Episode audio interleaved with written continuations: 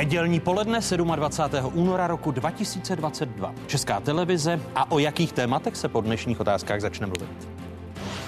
Putin začal válku proti Ukrajině, proti celému demokratickému světu. Válka v Evropě. Co může udělat Česko? Diskuze vicepremiéra ministra vnitra, předsedy starostů Víta Rakušana, předsedy hnutí přísaha Roberta Šlachty a dalších hostů. Budeme usilovat o demilitarizaci a denacifikaci Ukrajiny. Se sovětským svazem na věčné časy podcenil Západ dlouhodobá varování před Putinovými plány?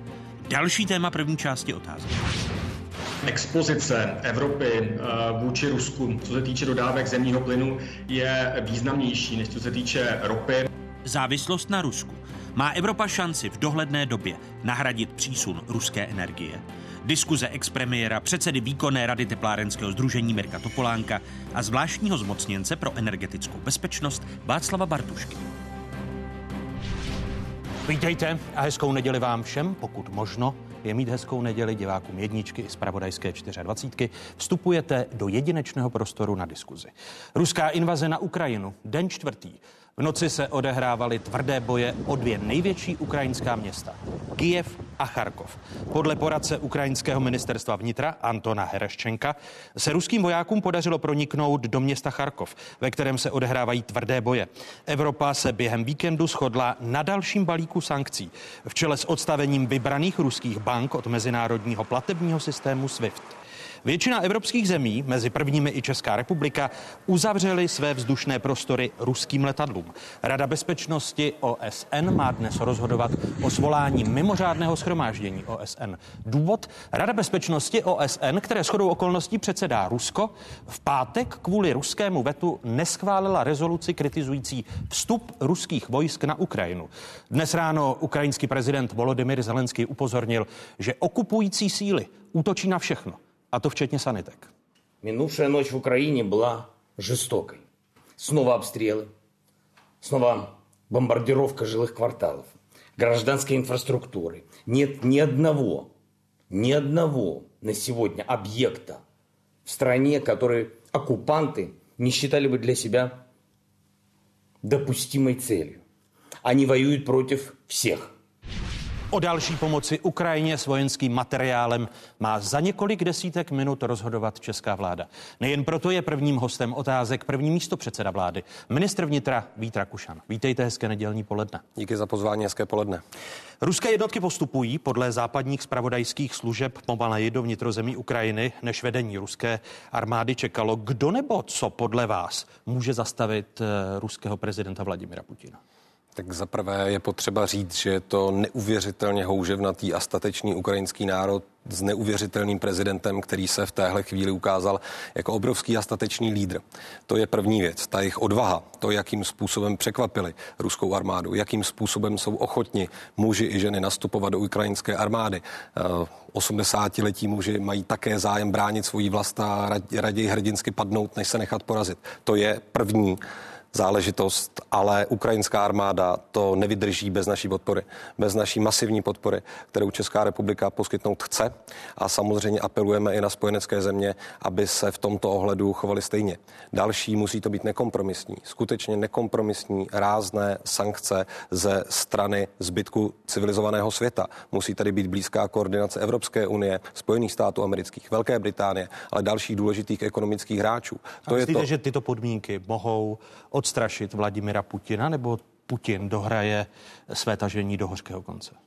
My všichni doufáme, že s tou výraznou pomocí, s tou mírou sankcí, která se po těch čtyřech dnech, když se díváme i na reakci Evropské unie, kde, a já jsem pišný na to, že Česká republika patřila od začátku k těm státům, které v této oblasti chtěli být velmi rázné a navrhovali ty nejtvrdší možné sankce, které existují, tak se samozřejmě ukazuje, že Putina tohle bolet bude. Ta válka také něco stojí. Je tady potřeba důslednost, je tady potřeba dlouhodobost a nesmí nás opustit to prvotní nadšení. V tom prvotním nadšení všichni sledujeme, co se na Ukrajině děje Je tady obrovská míra solidarity, té mezinárodní i osobní jednotlivých lidí v České republice nevýmaje, ale my musíme vydržet. Musíme stále slyšet ty konkrétní potřeby ukrajinské strany. Já jsem velmi rád, že náš pan premiér Fiala je v přímém kontaktu s ukrajinským panem prezidentem a my kromě toho, že tady nosíme tu symbolickou stužku, což je hezké a určitě to udělá Ukrajincům radost, ale nepomůže jim to. Pomůže jim konkrétní pomoc a to včetně zbraňového arzenálu. O tom budeme ještě mluvit. Zmínili jste sankce. Eh, Evropa se v průběhu víkendu dohodla na dalším balíku sankcí v čele s odstavením vybraných ruských bank od toho mezinárodního platebního systému SWIFT. Další sankce mají zabránit ruské centrální bance, aby je obcházela a zamezit bohatým Rusům snahu získat zlaté pasy. Vyčerpala podle vás tímto sankčním balíčkem Evropa svůj potenciál? Myslím si, že ještě ne. Myslím si, že jsme se byli schopni po těch čtyřech dnech dohodnout a trošku bych otočil perspektivu. Víte, často se říká neakce schopná Evropská unie a podobně. Nějaká elementární schoda tady byla od první minuty. Žádný z těch států se nezačal spochybňovat to, že je to prostě ruská agrese, dokonce politici. Promiňte, ale tolik, kteří... vámi, tolik vámi vzpomínaný prezident Volodymyr Zelenský si přál, aby Evropa ty sankce přijala před invazí, ruskou invazí na Ukrajinu, protože mohla možná Evropa včetně českých lídrů, zabránit té ruské invazi. To si nemyslíte? Ano, myslím. Je to velké prozření. Je to prozření celé Evropy. Eh, je to prozření i toho, že spolehat se na diplomatické řešení s člověkem, jako je Vladimír Putin, který má prostě agresora v sobě, má v sobě totalitní uvažování a nikdy neopustil tu velko ruskou sovětskou ideu sféry vlivu. Prostě obnovuje sovětský svaz a myslím si, že celé to mezinárodní společenství, včetně mnoha politiků v České republice, na to reagovalo dlouhodobě velmi pomalu kanálu. Prosím. Bylo tedy chybou, pane vicepremiére, že Evropa na počátku týdne neposlechla Volodymyra Zelenského, ukrajinského prezidenta. Ty sankce mohly naběhnout ještě rychleji. Na druhou stranu říkám, ta elementární schoda po začátku toho konfliktu byla velmi rychlá. A ještě chci říci, že my jsme i diplomatickými kanály velmi intenzivně, nejenom Česká republika, ale i my, tlačili na veškeré spojence, včetně Spolkové republiky Německo, aby přehodnotili svůj přístup například tomu systému SWIFT a podobně. Je to každodenní mravenčí práce. Já za chvilku odlétám do Bruselu na jednání ministrů vnitra, kde také jedu s velmi radikální pozicí České republiky. Například budu navrhovat, aby víza udělovaná eh, ruským občanům, my už jim žádná neudělujeme a chceme, aby to byl šengenský přístup, protože pokud to tak nebude, tak Rusové mohou přijet na šengenský pas do jiné země z šengenského prostoru a finálně se vlastně i do té České republiky dostat. Vy tedy chcete za pár desítek minut v Bruselu navrhnout úplný zákaz vydávání víz Rusům? Mohu se o to pokusit. Poprosil jsem francouzské předsednictví, francouzského ministra vnitra o to, aby to bylo zařazeno na program dnešního jednání. Je to na oficiálním programu jednání, je to pozice České republiky, my ji takovou zastáváme a myslím si, že v této chvíli eh, kdy Rusko je bezprecedentním agresorem, který napadá sanitky, civilní obyvatelstvo, staré lidi, lidi prchající z Ukrajiny pryč, tak v té chvíli nám nic jiného nezbývá. Když toto chcete za pár desítek minut v Brusel navrhnout, má Česká republika pro úplný zákaz pozastavení vydávání víz ruským občanům eh, má proto podporu eh, většiny zemí Evropské unie? Uvidíme eh, na to naše solitérní opatření, které už jsme udělali. My už jsme tak rozhodli. Česká republika nevydává nová víza Rusům žijícím eh, mimo Českou republiku. Netýká se těch, kteří tady už žijí a prodlužují si svůj vízový pobyt. Nicméně i tady jsme oznámili, že projdou novou vlnou bezpečnostního screeningu, a to velmi podrobného bezpečnostního screeningu eh, i v rámci České republiky. Ale já budu doufat, že vysvětlím kolegům a kolegyním z ostatních zemí Evropské unie, že i toto by mělo být součástí toho společného přístupu vůči Rusku v těchto dnech. Co když Rusko... vám namítnou uh, a zeptají se, jak dobře máte ten plán promyšlený, protože bez zesporu může z Ruska, podívali se člověk na pár minut vysílání ruské televize, eh, podívali se na zesměšňování lidí ruskou televizí, kteří demonstrují proti válce, že vlastně nejsou ani rusové. Eh, nakolik máte ten plán ošetřený, aby lidé, kteří budou chtít z Ruska prchat kvůli politickým důvodům a přitvrzování Putinova režimu, takže nespadnou do toho vašeho opatření úplného pozastavení vydávání víz. Víte, ona se ta sankce určitě dotkne a to u sankcí tak bývá i lidí, kteří třeba s Putinovým režimem nesouhlasí. Určitě nebude spravedlivá. Sankce jako taková spravedlivá není, ale sankce má bolet. Sankce má bolet Putina a jeho režim. Bohužel ti lidé, kteří žijí v Rusku, v současné době ne všichni s tím souhlasí, ale stále je Putinova podpora nějakých 70% populace z těch čísel, které máme k dispozici. My samozřejmě necháváme v platnosti takzvaná humanitární víza. To znamená lidi prchající před násilím, prchající před pronásledováním. Když tedy bude někdo se... z politických důvodů pronásledován, tak i přesto to vaše razantní ano. opatření, které chcete navrhnout Evropské unii, má šanci z politických důvodů výzum získat. To je jediná možnost, které ten člověk má možnost výzum skutečně zůstat. Tak rozhodla naše vláda a já si za tímto rozhodnutím jednoznačně stojím. Eh, dalším mostem otázek velvyslanec Ukrajiny v České republice Jevhen Perebejnis, eh, za kterým míříme na ukrajinskou ambasádu. Pane velvyslanče, děkuji, že jste přijal mé pozvání. Dobré odpoledne.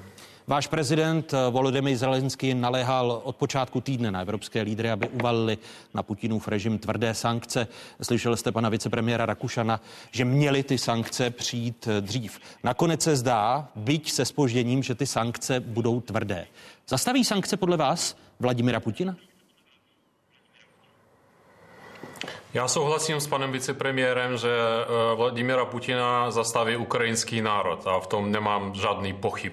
Eh, jedině, že potřebujeme opravdu pomoc našich spojenců, eh, potřebujeme pomoc civilizovaného světa, pomoc uzavřením leteck, leteckého prostoru nad Ukrajinou, zbraní a tak dále. Ale samozřejmě sankce Eh, jsou eh, taky důležité a eh, jsme vděční, za, že konečně Evropská unie a Spojené státy přistoupily k opravdu tvrdým sankcím, které Putinov režim opravdu pocítí. A doufáme, že to pocítí taky ruský národ, a to říkám ne proto, že bych chtěl, aby ruský národ trpěl, a Eh, prostě doufám, že ruský národ se probudí a tento režim, eh, režim eh, zvrhne. Dřív nebo později se to tak stane. Myslíte, že se tak stane, že spíš vidíme-li, jak hraje Vladimir Putin va bank, že spíš rozdělí Ukrajinu, protože se východ Ukrajiny nepodaří Ukrajincům uhájit a že bude Ukrajina rozdělena na východní ruskou část a západní ukrajinskou? Ujišťuji vás, že Ukrajincům eh, se podaří eh, obhajit celou Ukrajinu. Eh, sami vidíte, že čtvrtý den vlastně pokračují boje, ale ruská armáda se moc neposunula. Boje pokračují tam, kde začaly a uh, ruská armáda, uh, uh, prostě ukrajinská armáda způsobila už ruské armádě obrovské ztráty. Jsou to tisíce vojáků, desítky, stovky kusů techniky. Ruská armáda nikdy ne, neměla takové ztráty. Takže buď s pomocí západu nebo bez budeme bojovat a určitě zvítězíme, určitě uhájíme svou zemi. Eh, vy jste slyšel od vicepremiéra Víta Rakušana, že Česká republika chce tak, jako to učinila česká vláda v České republice, že pozastavila vydávání víz občanům Ruské federace s výjimkou těch humanitárních či politických, že chce Česká republika toto prosadit dnes odpoledne na jednání ministrů vnitra zemí Evropské unie. Jaké sankce, když se podíváte na ten poslední balíček, který eh, v sobotu večer ohlásila předsedkyně Evropské komise eh, Ursula von der Leyenová. Tak jaké další sankce by podle vás mohly eh, přimět Vladimira Putina jednat? Eh, já si myslím, že každá civilizovaná, každý civilizovaný stát by měl, by měl ukončit diplomatické styky eh, s Ruským, vyhodit všechny ruské diplomaty. Rusko by mělo být vyloučeno jak z Rady bezpečnosti, tak i z eh, OSN celkem a taky ze všech, ze všech mezinárodních organizací. Prostě, prostě ta izolace mm, a ekonomické ztráty pro Rusko by měly být totální, protože nemáme na co čekat. To, co se, co se děje, To je prostě nepředstavitelné v 21. století. A celý civilizovaný svět, nehledě na jakékoliv různé názory na, na, na politické otázky, by, by se měl sjednotit a uvalit co nejtvrdší sankce. Eh, eh, včetně, eh, včetně, jak říkám, vyloučení Ruska ze všech možných, možných organizací. A ještě jednou podotýkám, momentálně pro Ukrajinu je nejdůležitější uzavření leteckého prostoru nad Ukrajinou, aby Západ, NATO, Spojené státy takové technické možnosti mají. Eh, nám hrozí v nejbližších dnech eh, eh, kobercové bombardování ze strany mm, Běloruska a Ruska, ze strany z běloruských mm, aerodromů i ruských. To máme od našich spravodajců a mm, my bohužel Eh, nemáme dostatečné prostředky pro eh, to, abychom tomu čelili. Takže potřebujeme uzavření leteckého provozu, eh, provozu prostoru a potřebujeme zbraně, které by, kterými bychom mohli čelit leteckým útokům. Chápu správně, že Ukrajina tím žádá Evropu, aby chránila vzdušný prostor Ukrajiny, jestliže máte strach teď o kobercové nálety a bombardování ze strany Běloruska a Ruska? Jde o technické uzavření eh, let, leteckého prostoru. To neznamená, že NATO nebo, nebo Spojené státy by měly, eh, by měly jít do přímo eh, jako konfliktu s Ruskem, protože jako chápeme, že se to asi nestane, ale technicky uzavřít aby Rusové, eh, ruské, ruské letadla nemohly eh, vzletnout a létat nad územím Ukrajiny. Taková technická možnost existuje. Obracím se na vicepremiéra ministra vnitra Víta Rakušana. Bude i to předmětem jednání ministrů vnitra zemí Evropské 27, tedy ochrana vzdušného prostoru, respektive uzavření ukrajinského vzdušného prostoru v rámci nějaké širší diskuze veškeré možné kroky, které mohou pomoci Ukrajině, diskutovány budou. Tohle je spíš záležitost na setkání ministrů, ministrině obrany a představitelů Severoatlantické aliance. Nicméně my všechny možnosti budeme zvažovat a budeme zvažovat i jednu konkrétní. Prostě jsme jako gestčně příslušní ministři také zodpovědní za ozbrojené sbory, za policie v rámci našich zemí a samozřejmě i policie má k dispozici zbraně. Takže se budeme bavit i o tom, zda i ty policejní sbory takové zbraně zbraně, které jsou využitelné i v bojovém konfliktu, eh, budou ochotni a schopni také uvolnit. Za Českou republiku chci říci, že toto zadání k vedení naší policie už putovalo. V současné době eh, se prochází revize našich skladů, našich zbrojních skladů a chci říci, aniž bych uváděl teď detaily z bezpečnostních důvodů, že by to měla být také otázka nejbližších dnů. Eh, budou to ty zbraně z policejních skladů, které budete za pár desítek minut na vládě projednávat? Ne, tady se bude jednat o speciální zbraňové systémy. Omlouvám se velmi, nemohu uvádět detaily, je to i na vládě v nějakém režimu a celá ta akce musí být skutečně velmi dobře bezpečnostně ošetřena. Jenom bych chtěl říci, že to, co se týká té nové dodávky, tak i ten finanční objem, v kterém se ty zbraně budou dodávat, bude ještě vyšší než ten za těch 188 milionů korun. Takže ten teď aktuálně za pár desítek minut schvalovaný ano. objem vojenské techniky Ukrajině bude větší než 188 ano. milionů, to, co jste schvalovali v sobotu dopoledne. Ano, ano, bude to ještě větší objem a chtěl bych říci, aniž bych taky přesně identifikoval ty komunikační zdroje, ale je to přesně po dohodě s vedením Ukrajiny, je to přesně poptávka po konkrétních systémech, konkrétních zbraních a Česká republika se snaží všemožným způsobem v této chvíli pomoci. Já bych chtěl ještě jednu věc říci i před panem velvyslancem. Víte, my jsme vláda z pěti stran, mnozí nás kritizovali, že se rozpadneme, ale já jsem pišný na to, v které vládě jsem, protože ta vláda, na rozdíl od těch předchozích, je hodnotová a ne pragmatická. A my víme, že Ukrajinci pomoc potřebují. Eh, za velvyslancem Ukrajiny v České republice se ještě za pár okamžiků podívám, podíváme stejně jako vám v otázkách nabídneme exkluzivní rozhovor s ministrní obravy obrany Janou Černochovou, se kterou bude řeč i o možné pomoci eh, s uzavřením ukrajinského vzdušného prostoru před případnými nálety na Ukrajinu, které podle, jak jste slyšeli, bezpečnostních služeb Ukrajiny mají přijít eh, právě z Ruska a Běloruska. Eh, vraťme se ale k sankcím. Na dosud nejtvrdších sankcích, kterým Putinův režim už čelí, se lídři Evropské unie shodli a to ve druhé polovině týdne. Jaké Eh, ruské sankce, tedy jaké sankce měly Rusko zastavit. Ve středu se země Evropské unie shodly na sankcích proti všem ruským poslancům, kteří hlasovali pro uznání separatistických regionů, velkým ruským bankám a 27 vysoce postaveným ruským činitelům. Mezi nimiž je například i minister obrany Sergej Šojku. Čtvrteční sankce mají zasáhnout 70% ruského bankovního trhu. Mimo jiné znemožní ruské elitě ukládat své peníze v Evropě. Zakázáno má být dodávání klíčových součástek ruským rafinériím rafineriím. Omezen bude také přístup Ruska ke klíčovým technologiím, včetně například polovodičů. V pátek pak Evropská unie zmrazila majetek ruského prezidenta Vladimira Putina a ministra zahraničí Sergeje Lavrova. Nové sankce proti Rusku ve čtvrtek oznámili Velká Británie a Spojené státy americké. Nové sankce zasáhnou víc než 100 jedinců a subjektů. Mezi nimi bývalého zetě ruského prezidenta Putina a několik oligarchů. Londýn také zmrazil aktiva i několika ruským bankám. Spojené státy tento týden zmrazili aktiva pro šest významných bank. Mezi nimi je vůbec největší ruská banka Sberbank a všechny její ceřiné společnosti.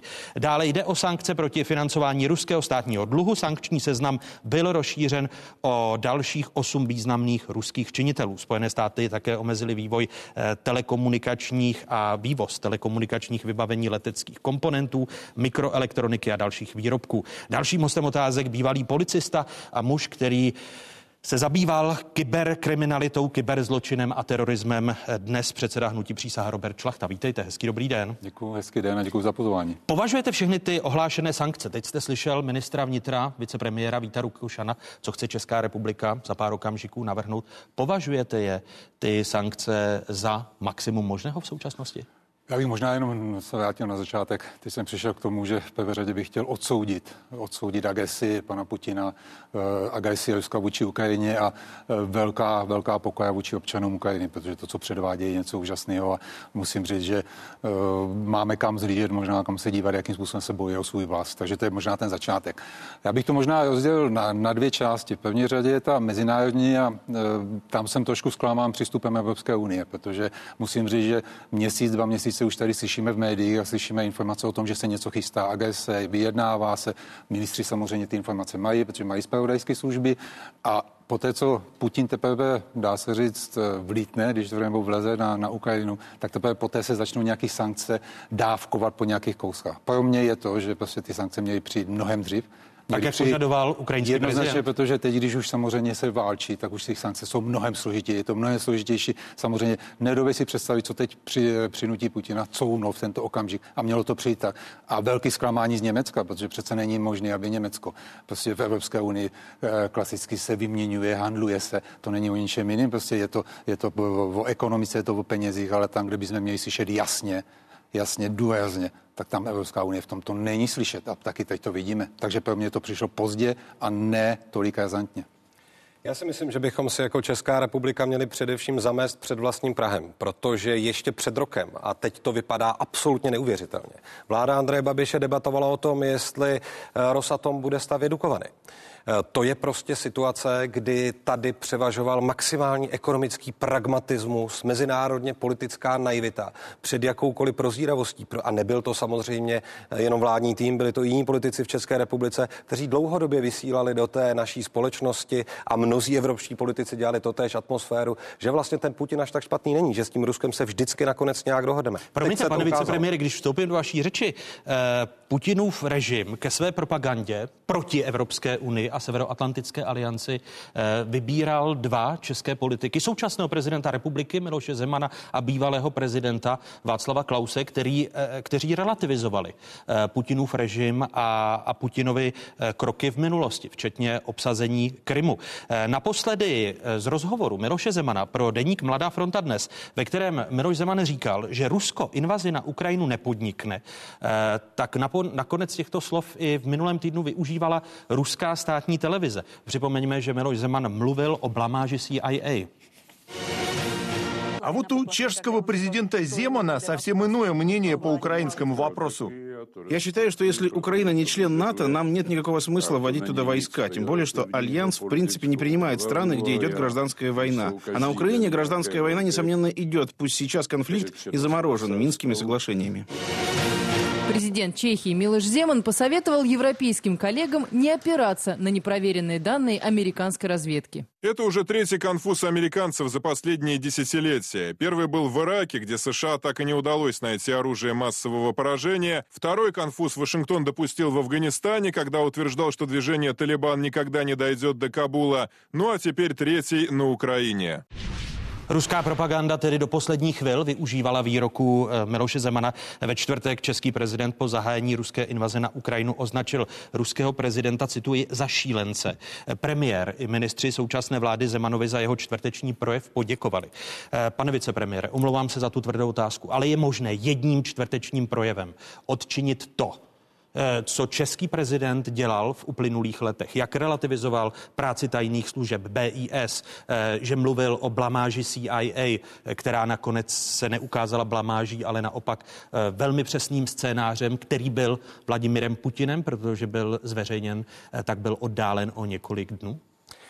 Za mě jsou ty škody dlouhodobé tady napáchány eh, a eh, musíme si uvědomit, že především podrývání důvěry v naše instituce, zmínil jste bezpečnostní informační službu, zmínil jste další služby a podobně, spochybňování eh, závěrů těch nejrenomovanějších tajných služeb na světě, to je prostě vytváření atmosféry, která bohužel u části české veřejnosti vedla jednoduše k tomu názoru, že Rusko přestali vnímat jako nějakou hrozbu, jako nějakého nepřítele. Byť Rusko, když se podíváme na jeho doktríny, tak už někdy od roku 2019 jako Severoatlantickou alianci, náš geografický, geopolitický prostor prostě jako soupeře nebo dokonce i nepřítele vnímá.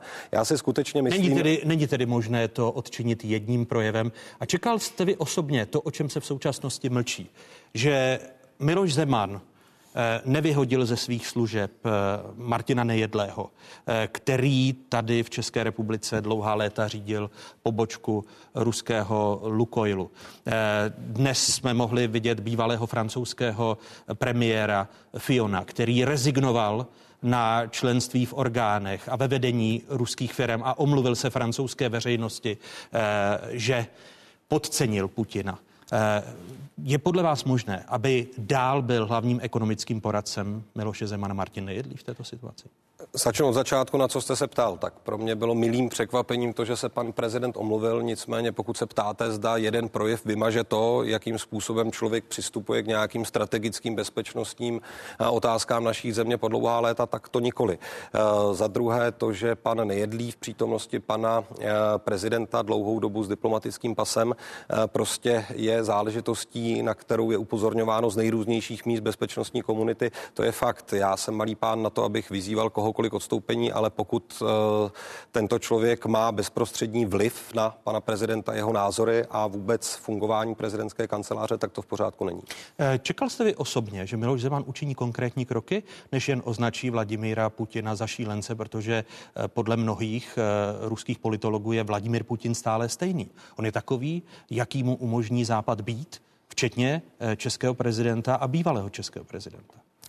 Vladimír Putin je zkušeným rozvědčíkem, je to člověk, který má jednoznačně jasno eh, ve své práci, je velmi systematický, je inteligentní a na rozdíl od zbytku Evropy, kde se pravidelně politické reprezentace mění, protože se tam jednoduše svobodně volí eh, a ti lidé se tu svoji profesi přeci jen vždycky znovu a znovu učí, učí, tak jeho systém, jeho okolí, Lavrov, on sám jsou velkými profesionály, ale to, že by se nějakým způsobem v této době změnili, že by zešíleli, to přeci není pravda a tomu nemůže nemůže věřit nikdo. To je měl absolutní by, Měl by Miloš Zeman ukončit spolupráci s Martinem Nejedlí? Jednoznačná odpověď. Bylo by to na místě. Eh, když se podíváte vy na ty výroky, protože eh, vy jste v rámci UOZ vyšetřovali vliv i ruských podnikatelských kruhů, můžeme si eh, připomenout, jak Miloš Zeman v rámci svých proruských výroků spochybňoval i výroky muničních vkladů, skladů ve Vrběticích, respektive výroky tajných služeb.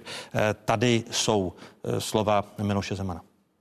Tu otázku, co s Ukrajinou dneska, byste měli klást těm, kteří to, co se tam teď na Ukrajině děje, rozpoutali tomu velmi moc přispěla západní Evropa, Evropská unie a Spojené státy. Považuji za triviálnění demonizovat Rusko. Rusko, prostě dnešní Rusko není bývalý komunistický sovětský svaz. My známe vašu pozici v отношении российско-чешских отношений, господин президент. И в значительной степени благодаря вам наши отношения за последние годы, несмотря ни на какие... На журналистам слишком много, надо их ликвидировать. Že jestliže se pokusíme vzít opět Krym a vrátit ho Ukrajině, tak to bude znamenat evropskou válku. Když budou plácat o tom, že se tady hemží ruskými a čínskými špiony, jsou to čučkaři. Rusové nejsou blázni. A útok na Ukrajinu by pro ně znamenal daleko větší ztrátu v podobě nejrůznějších sankcí. Nazývá to invaze se mi zdá, se mi zdá nadsázkou. V každém případě to ukazuje totální frustraci Ruska, že s nimi, že s nimi ten západ nemluví. Tato slova pronášel Václav Klaus ve středu, kdy už ruské jednotky vstoupily eh, na Donbas a do Luhanska. Eh, na vás ta jednoznačná otázka také. Čekal jste omluvu eh, Miloše Zemana a měla by omluva Miloše Zemana a možná i Václava Klause přijít v souvislosti s působením a informacemi českých tajných služeb, které byly označovány za čučkaře a podobně, tedy hlavně BIS. Já se omluvím jenom jednou větou. My jsme mluvili o těch sankcích a vlastně podpore. Ač nesouhlasím s panem Jakošanem, touto vládou v mnoha věcech, tak tady má jednoznačně naši podporu vláda, protože mluví jedním hlasem, mluví tvrdě a velmi se mi to líbí, takže to je jenom k tomu podpoře. Já jsem mluvil o Evropské unii, že prostě ty sankce přišly pozdě a jako Evropská unie naprosto zklamává. A teď je vaše otázce. Já si myslím, že eh, strávil jsem ve službě hodně dlouho. Hodně dlouho roku dělali jsme kauzy, které opravdu byly propojení organizovaným zločinu. A uh, vždycky, když dochází k znevěrhodňování bezpečnostních zborů, zpravodajských služeb a tady z hradu, to dochází strašně dlouho už, tak potom e, poslední, poslední slova o šílencích jsou pro mě ne, k neuvěření, protože ještě týden předtím uslyš, slyšíme úplně jiný směr, úplně jiný, jiný zastávání. Ten konec je o tom, že, že to je šílenec. Pan Putin není vůbec šílenec. Putin ví přesně, co dělá a využívá každé slabosti a využívá každé možnosti na to, aby ten, ten systém nějakým způsobem rozbojil. A okolí pana prezidenta a těch kaus kolem, kolem pana prezidenta už bylo za tu dobu tolik. Když vezmete... Vy jste některé vyšetřovali v rámci UOZ, po příkladu Lánskou oboru a podobně. Oboru, eh, když vezmete bez prověrek, já si nebudu představit, že by na útvaru, kde jsme pracovali, že by měl někdo vůbec kancelář neměl prověrku vůbec tomu, aby mohl pracovat s utajovanými skutečnostmi, tak potom se nedivím, že pan prezident buď ty informace nemá, anebo ty informace se k němu nedostávají, nebo to okolí je zadažuje, anebo to okolí ovlivňuje pana prezidenta. Ale ten poslední projev je potom těžko uvěřitelný tomu, co bylo ty roky předtím. Měl by, se, měl by se Miloš Zeman omluvit za svá slova o čučkařích? Já jsem hrozně dlouho očekával, s čím ten eh, projev vlastně bude. Ve čtvrtek. Co, ten čtvrtek, co vlastně bude ten, eh, tím výsledkem. Myslím si, že minimálně to, že, že a víme, žijeme tady kauzou generál, negenerál, pět, asi už, už eh, pět, pět návrhů už bylo, který prostě nedošlo. Teď vidíme, že to je, že to je právě opačně že, že vlastně došlo k tomu zvratu a že uh, bohužel ty spravodajské služby musí pracovat s takovými informacemi. Ty informace mají předávat. A my jsme měli jednu kauzu, kterou jsme vlastně došlo k úniku informacím eh, BIS vlastně do toho zločineckého prostředí. A myslím si, že to je jedno z nejhorších vůbec, vůbec kauz, který může docházet. No ale za tuto kauzu, teď jestli narážíte na kauzu BIS, eh, BIS tak za ní se ministerstvo spravedlnosti kvůli vaší práci jako útvaru pro odhalování organizovaného zločinu teď omlouvá. Já bych se 8. února na svých stránkách. Já bych se nemluvil určitě, protože to byla kauza soudkyně, řekla, že to nejedná o trestný čin, že, že to bylo že to bylo nemorálně nebo něco podobného, ale pro mě je důležité, že ta policie takový kauzy právě má dělat, aby to nedošlo tak daleko, že, že eh, nám tady budou běhat, eh, běhat eh, kmotři po, po republice a nebudeme vědět, co s nima. Měl by Miloš ukončit, když Vít Rakušan odpověděl jednoznačně spolupráci s Martinem Nejedlým, protože jinak nemůžeme brát slova, čtvrteční slova Miloše Zemana autenticky, že je Vladimir Putin šílenec. Když právě při setkání s Putinem seděl český velvyslanec, na což otázky upozorňovali opakovaně, tak při jednání s Vladimirem Putinem to byl Martin Nejedlý, který seděl na místo českého velvyslance Vladimíra Remka, který byl v předpokoji. Já si myslím, že i to okolí pana prezidenta je, je není to pan Nojedli, nejedli, ale pan Minář kolem jsou těch kaust kolem, kolem nich tolik, že jednoznačně ukončit a jednoznačně na tom úřadě by ti lidi pracovat neměli. Jednoznačně. Prezident Miloš Zeman před necelým rokem, jak jsem zmiňoval, eh, zlehčoval zjištění bezpečnostní informační služby a policie, že za výbuchy muničních skladů ve Vrběticích na Zlínsku v roce 2014 byli agenti ruské vojenské tajné služby. Vraťme se v čase. Na základě jednoznačných důkazů získaných vyšetřováním našich bezpečnostních složek musím konstatovat, že existuje důvodné podezření o zapojení důstojníků ruské vojenské spravodajské služby GRU do výbuchu muničních skladů areálu Brbětice v roce 2014. Útočili na zboží bulharského obchodníka agenti GRU tady prováděli tuto operaci, kterou spackali. Neexistují důkazy ani svědectví, že by tito dva agenti byli ve vrbětickém areálu. Ne, my to chceme vidět a slyšet na vlastní uši a BIS nemá dlouhodobě naši důvěru. Hrad skartoval tajnou zprávu o zapojení ruských agentů do výbuchů muničních skladů ve Vrběticích. Zničení tajné zprávy na hradě obratem využilo ve své propagandě Rusko. Администрация президента Чехии по ошибке уничтожила секретный отчет о взрывах на складах в деревне Врбетице, в организации которых власти подозревают российские спецслужбы. Kanceláři prezidenta stále pokračuje, pane vicepremiére, kontrola ministerstva vnitra, která se týká nakládání s tajnými materiály. Myslíte si, že se podaří vašim kontrolům něco zjistit, když eh, Pražský hrad vlastně tvrdí, všechno bylo zaprotokolováno, eh, NBU v minulosti nezjistilo žádné pochybnosti při nakládání eh, s tajnými materiály na Pražském hradě? Já tady musím tu věc uvést trochu na pravou míru, protože i pan kolega jistě bude vidět, jak ty procesy jsou. Ty kontroly jsou dvě.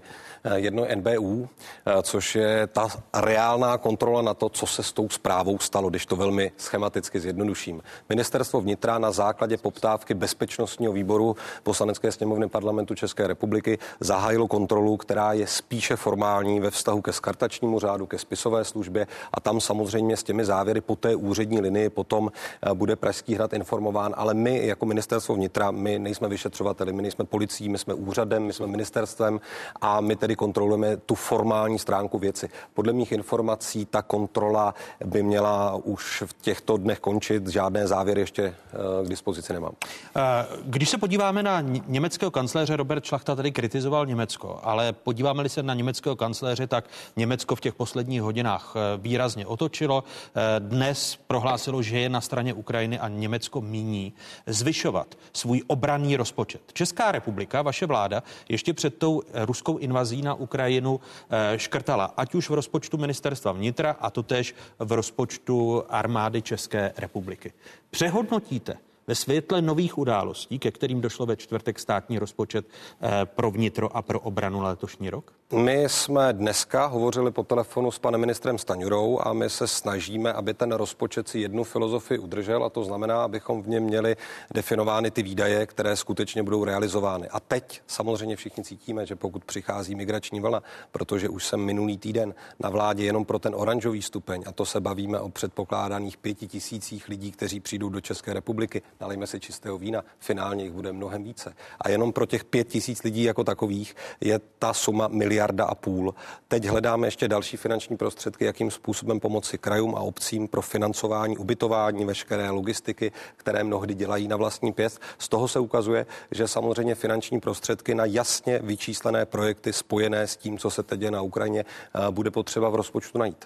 Kolik eh, těch peněz pro ten nejvyšší stupeň, protože zdá se, eh, jak vysokému počtu migrantů, respektive že a dětí čelí ukrajinsko-polská hranice, slovensko-polská hranice, tak v tom nejvyšším stupni s jak velkými penězi navíc budete počítat nebo počítáte? Ještě jedna poznámka, ale nevyhnu se té odpovědi. My samozřejmě budeme jednat i na evropské úrovni, protože například v případě eh, uprchlíků do Řecka tak byl aktivován pomocný finanční systém, který právě majitelům hotelů, penzionů a podobně vlastně proplácel z té evropské úrovně za ty migranty, za ty uprchlíky, za ty, kteří prchají před neštěstím. Eh, my bychom samozřejmě v nějaké horší vlně chtěli toto aktivovat na evropské úrovni i za Českou republiku. Nicméně, pokud se bavíme o, těch, o té nejvyšší vlně a bavíme se, že by tady byly 10 desetitisíce lidí, eh, kteří k nám přicházejí z Ukrajiny, no tak v té chvíli jsme v částce, která se může pohybovat klidně mezi 15-20 miliardami korun. 15-20 miliardami znamená to, že přehodnotíte ještě v poslanecké sněmovně návrh státního rozpočtu, nebo spíše počítáte s tím, že bude vyšší celkový deficit, protože eh, počítáte v rámci té migrační vlny eh, navíc s částkou 15 až 20 miliard? Ne, zatím se budeme řídit tím, abychom byli schopni dostat tomu, co je definováno, řekněme, v tom eh, oranžovém a červeném stupni ohrožení. Tam se nepohybujeme v těchto částkách. Tohle je opravdu nějaká krajní situace, kde by, ale znovu říkám, téměř jistě byly aktivovány evropské zdroje, protože to už je migrační vlna velkého rozsahu a na to samozřejmě Evropa také umí zareagovat. Ale samozřejmě budeme nějakým způsobem technicky řešíme s panem ministrem financí, jak dostávat do rozpočtu peníze, které bezprostředně pomůžou s tou humanitární situací. A tady se zatím budeme pohybovat v jednotkách miliard. Je, je nutné navýšit rozpočet na obranu i, i ministerstvo vnitra. Jednoznačně migrační vlna eh, připrava na ní je to strašně důležité. Měli jsme balkánskou vlastně krizi, kdy jsme eh, vlastně chytali vlastně ty první vlastně migranty, uprchlíky, takže zkušenosti s tím jsou, jak, jak OAM, tak eh, cizinská policie. Já na to jenom upozorňuji, že samozřejmě, když to bude tisíce lidí, který se zvedne, tak je tady i velké riziko a musíme chránit občany České republiky, protože je velké riziko toho, aby Rusko nevyužilo té možnosti, nevyužilo té možnosti vůči organizovaným zločinům a osobám, které se na našem území nepatří. A když vezmete jenom pět tisíc lidí a můžeme se že může být 50 tisíc lidí. A vy jste policistům a vlastně uh, dali 700 korun, jste jim, jste jim přidali. A vente, že uh, ti policisté budou zase v první linii, protože to sebou přinese problémy samozřejmě a je nutný ochránit český občany. Takže byste i na tomto měli myslet nejenom na tu humanitární pomoc. Vezmeme, vezmeme samozřejmě děti ochránit v prvé řadě. Já jsem měl dneska z Brna vlastně jsem do otázek a potkal jsem asi 15 ukrajinských aut, kteří jeli v koloně, tak samozřejmě už to sem najíždí. A já věřím tomu, že to máte, pane ministře, podchycený i v tom, že budeme vědět, koho na území máme a že ten systém bude aktivován podle toho, co, eh, co už jsme dělali. Ale je důležité myslet na policisty a je důležité myslet na ty, kteří v té pevné linii bude, protože i na tu státní zprávu to bude velká zátěž. A musíme chránit naše občany v prvé řadě. Já samozřejmě souhlasím, že bezpečnost našich občanů je na prvním místě. Mimochodem policisté už teďka mají jasný plán toho, jaké cíle kontrolují, jakým způsobem se zaměřují i na ten bezpečnostní screening lidí, kteří se dostávají do České republiky. Samozřejmě, že na to ty metody existují a vy o nich jako bývalý policista jistě víte a mohl byste vyprávět. My samozřejmě nepodceňujeme i to bezpečnostní riziko, které tady vyvstává. Na druhou stranu ten typový plán, který jsem představil vládě, má několik rovin.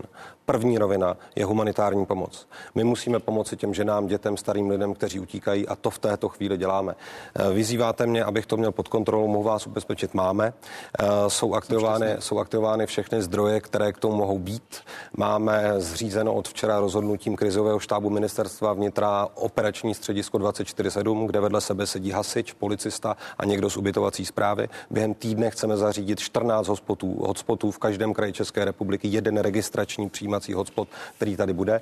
Dnes nebo zítra spustí spustíme zastřešovací IT platformu, která bude za prvé mapovat poptávku i nabídku ubytování, humanitárních služeb, logistiky. To všechno se rozbíhá. Zatím žádné velké problémy detekovány nejsou. Možná ještě jedna poznámka i pro občany České republiky. Zatím ani ta zařízení pro uprchlíky žádným způsobem výrazně vytížena nejsou. V té první vlně lidí zatím se bavíme o nějakých dvou tisících lidech, kteří se pomalu dostávají do České republiky. Zatím jsou máte to, tedy informace to, o dvou tisících Zatím je to přibližné číslo, ono se mění v podstatě každou minutou, ale jsou to lidé, kteří primárně tady mají zabezpečeno přes své rodinné kontakty nějaké bydlení. Takže zatím nejsme pod náporem lidí, kteří by neměli kam jít. A ještě jednu věc mě dovolte, bych chtěl opravdu obrovsky poděkovat lidem z České republiky, jak se k tomu postavili. My na té naší adrese ubytování Ukrajina zavináč suz.cz registrujeme denodenně stovky a stovky nabídek a to velkorysých nabídek ubytování za skvělých podmínek. Češi jednoznačně ukazují sami sobě,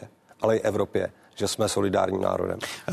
Na, Já jenom můžu ano, jenom, jenom k tomu, ono to samozřejmě i v covidu to bylo ten začátek samozřejmě velké objev vůči našim občanům, protože samozřejmě ta solidarita se zvedla, je to všechno super. Ale vaše odpovědnost je, a to je hrozně důležité, aby jsme věděli, koho na tom území máme. Protože uh, pracoval jsem s organizovaným zločinem, věděli jsme, co za lidi, někdy jsem přišel a prostě pod tím pod tou rouškou se sem budou dostat lidi, kteří nemají. A myslete i na policisty. Je důležité myslet na policisty a myslete na lidi, kteří v té pevné linii budou, protože 700 korun v lednu jim moc nepomůže. Já ještě na to budu reagovat. Tak za prvé určitě, to bylo i téma Bezpečnostní rady státu, z toho se ty věci neprozrazují, ale ten bezpečnostní screening nejenom na policejní úrovni samozřejmě probíhá. Ta rizika jsou detekována přesně. Na druhou stranu, ta Česká republika minimálně v těch prvních dnech, o kterých se bavíme, by měla ukázat, že je zemí otevřenou a ochotnou pomáhat. To, že sekundárně k tomu patří ta běžná policejní a spravodajská práce, která chrání občany naší země, to je samozřejmostí a na to v žádném případě nezapomínáme. Co se policistů týče, nevím, jestli jste si všiml, dokázal jsem do rozpočtu dostat dodatečných 300 milionů korun na evropské předsednictví, které jsou primárně určeny na přesčasy pro policisty. Na to, aby jim ta platová úroveň mohla být i během roku výrazně navyšována. A samozřejmě, že v červnu, když se budou dávat do rozpočtu dodatečné výdaje, pardon, dodatečné příjmy státního rozpočtu, tak policie jako ti, kdo jsou v první linii, stejně jako zdravotníci a teď i stejně jako naše armáda, budou první na řadě. Eh, tady, proč jsme si vás také pozvali oba dva? Eh, to souvisí se zanedbanou reformou policie. Eh, Víta Rakušana, když nastoupil do pozice ministra vnitra, tak jsem tady před několika týdny griloval. Zda bude, opět, zda bude opět odkládána policejní reforma a možné rozdělení NCOZ na i další centrálu, která by se věnovala kyberzločinu, respektive kyberbezpečnosti a terorismu, což se teď ukazuje jak po čtvrtku jako velmi aktuální. Eh, NUKIP, tedy Národní úřad pro kybernetickou bezpečnost, eh, avizoval, že se mají orgány a úřady v České republice připravit na kybernetické útoky z Ruska. Skupina Anonymous eh, naopak válčí s režimem Vladimira Putina docela úspěšně. Když se podíváme na data v roce 2020, bylo kybernetických útoků 468, stoupá i počet incidentů incidentů, které NUKY řeší, zatímco v letech 2017 až 2018 jich bylo kolem 50, předloni jich bylo 99 a loni dokonce 157. Národní úřad pro kybernetickou bezpečnost, jak jsem zmiňoval, vydal v pátek v souvislosti eh, se vzrůstající hrozbou ruských kybernetických útoků a kyberšpionáže varování. Eh, urychlíte onu reformu, protože eh, je nový policejní prezident a eh, část policejních důstojníků se staví liknavě k tomu, aby vznikl specializovaný útvar, eh, který po zániku UOOZ, kdy UOOZ měl pod sebou kyberbezpečnost a kyberterorismus a terorismus jako takový, který je jenom součástí molochu NCOZ? Dvě věci. Za prvé, já jsem četl nějaké poznámky pana Šlachty k tomu, co jsem řekl, a podle mě si v tom rozumíme lépe, než on si myslí, ale jenom je potřeba se navzájem poslouchat a slyšet argumenty. Za prvé, já nepůjdu žádným politickým způsobem reformy, která vás stála místo, eh, která přišla z politických kruhů a byla definována jinak než odborně. A to každopádně byla. A určitě rozprášila pracoviště, které někdo si může myslet, že jste byl dobrý policista, někdo horší, ale to pracoviště nějak fungovalo. Přišla Takže nějaká reforma, vás jako politikovi která, a jistě, jistě no. o každém z nás. Tak. A, a přišla, potom, přišla potom nějaká reforma, která rozvibrovala ta specializovaná pracoviště na dlouhou dobu. Já jako minister nebudu určitě zodpovědný za takový typ reformy, eh, kde se vzedme nějaká zásadní vlna odporu uvnitř sboru. To, co já jsem řekl, je, že tady je výsledek policejní skupiny Reforma. Mimochodem, já jsem byl poslancem bezpečnostního výboru který dva a půl roku vyzýval ministra Hamáčka a policejního prezidenta, aby nám ji předložili. Dva a půl roku nám ji neukázali. Já jsem se s těmi výsledky mohl seznámit až jako ministr vnitra, protože do té doby to byly jenom mediální spekulace. A ano, eh, jeden z těch návrhů té reformy, která má více stupňů a v některých už běží, to je personální práce, další vzdělávání, ale zásadní je reforma eh, těch specializovaných pracovišť policie. A já vnitřně příznivcem toho, aby kyberkriminalita a terorismus měli zvláštní speciální speciální a v podstatě exkluzivní místo v rámci toho systému. Já proto každopádně jsem. To, že se, vnitřní... se to teď po... Eh, řeknu vám termín. Ano, po, řeknu vám termín. Já, já vám řeknu termín. Po, nový policejní prezident nastupuje prvního čtvrtý. Termín, na kterém jsme se dohodli, je, že do konce května pan prezident představí ten styl reformy, jaký on by si představoval a ten už proběhne nějakými policejními konzultacemi, eh, proběhne samozřejmě potom politickou debatou na bezpečnostním výboru. Já svůj názor říkám jasně, víme, že pan eh, náměstek Kubík, který je zodpovědný za policejní reformu, je člověkem, který to také dlouhodobě prosazuje a prostě to, že se ta debata povede, to je přeci přirozené. Já jenom říkám, že jako politik nebudu diktovat, nebudu lajnovat, ale svůj názor jsem řekl jasně. Je, je, je, je nutné, aby eh, kyber zločin a terorismus měli samostatný útvar, nebo to, co bylo na počátku té předchozí myslím, policejní reformy vzniku NCO? Já si myslím, že to už je spolitizované, vůbec, vůbec to téma je strašně spolitizované. Samozřejmě nám a tím naším odchodem, pan minister říkal, že byl dva, jako, dva a půl roku, chtěl něco bezpečnostní výboru. Já si nebudu představit, že nastupuje teď policejní prezident, který v roce 2016 byl u toho spojování těch útvarů, pan Vondrášek, a já si pamatuju do teď jeho plamenou řeč o tom, jak se to všechno musí spojovat. Já bych teď mohl být z toho, že se znovu někdo navrhuje, že se z něco bude tahat.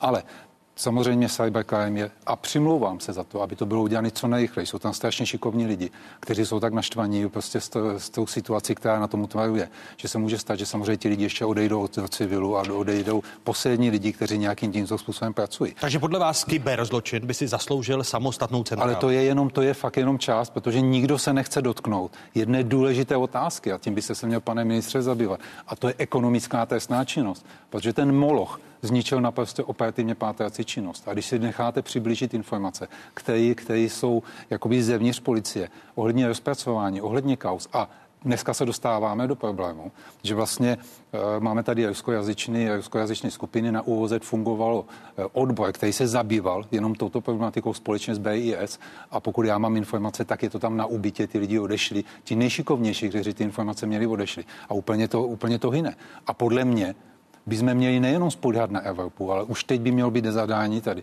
aby BIS i tyto odborníci hledali ty problémové osoby, které jsou tady na našem území, jejich majetky, aby detekovali a přesně to, aby se to těch lidí dotýkalo. Já, eh, jenom je, jenom je, jenom není kyber a terorismus, není to jediný. Jako samozřejmě, že ne. Samozřejmě, a uhýbáte, že... uhýbá se jakoby celkově, vy ne, samozřejmě, vy jste tam, vy jste tam, ale uhýbá se tomu hlavnímu tématu, a to je boj s korupcí, boj s závažnou hospodářskou trestnou činností. Ekonomická kriminalita, korupce, závažná trestná činnost samozřejmě musí být stěžení.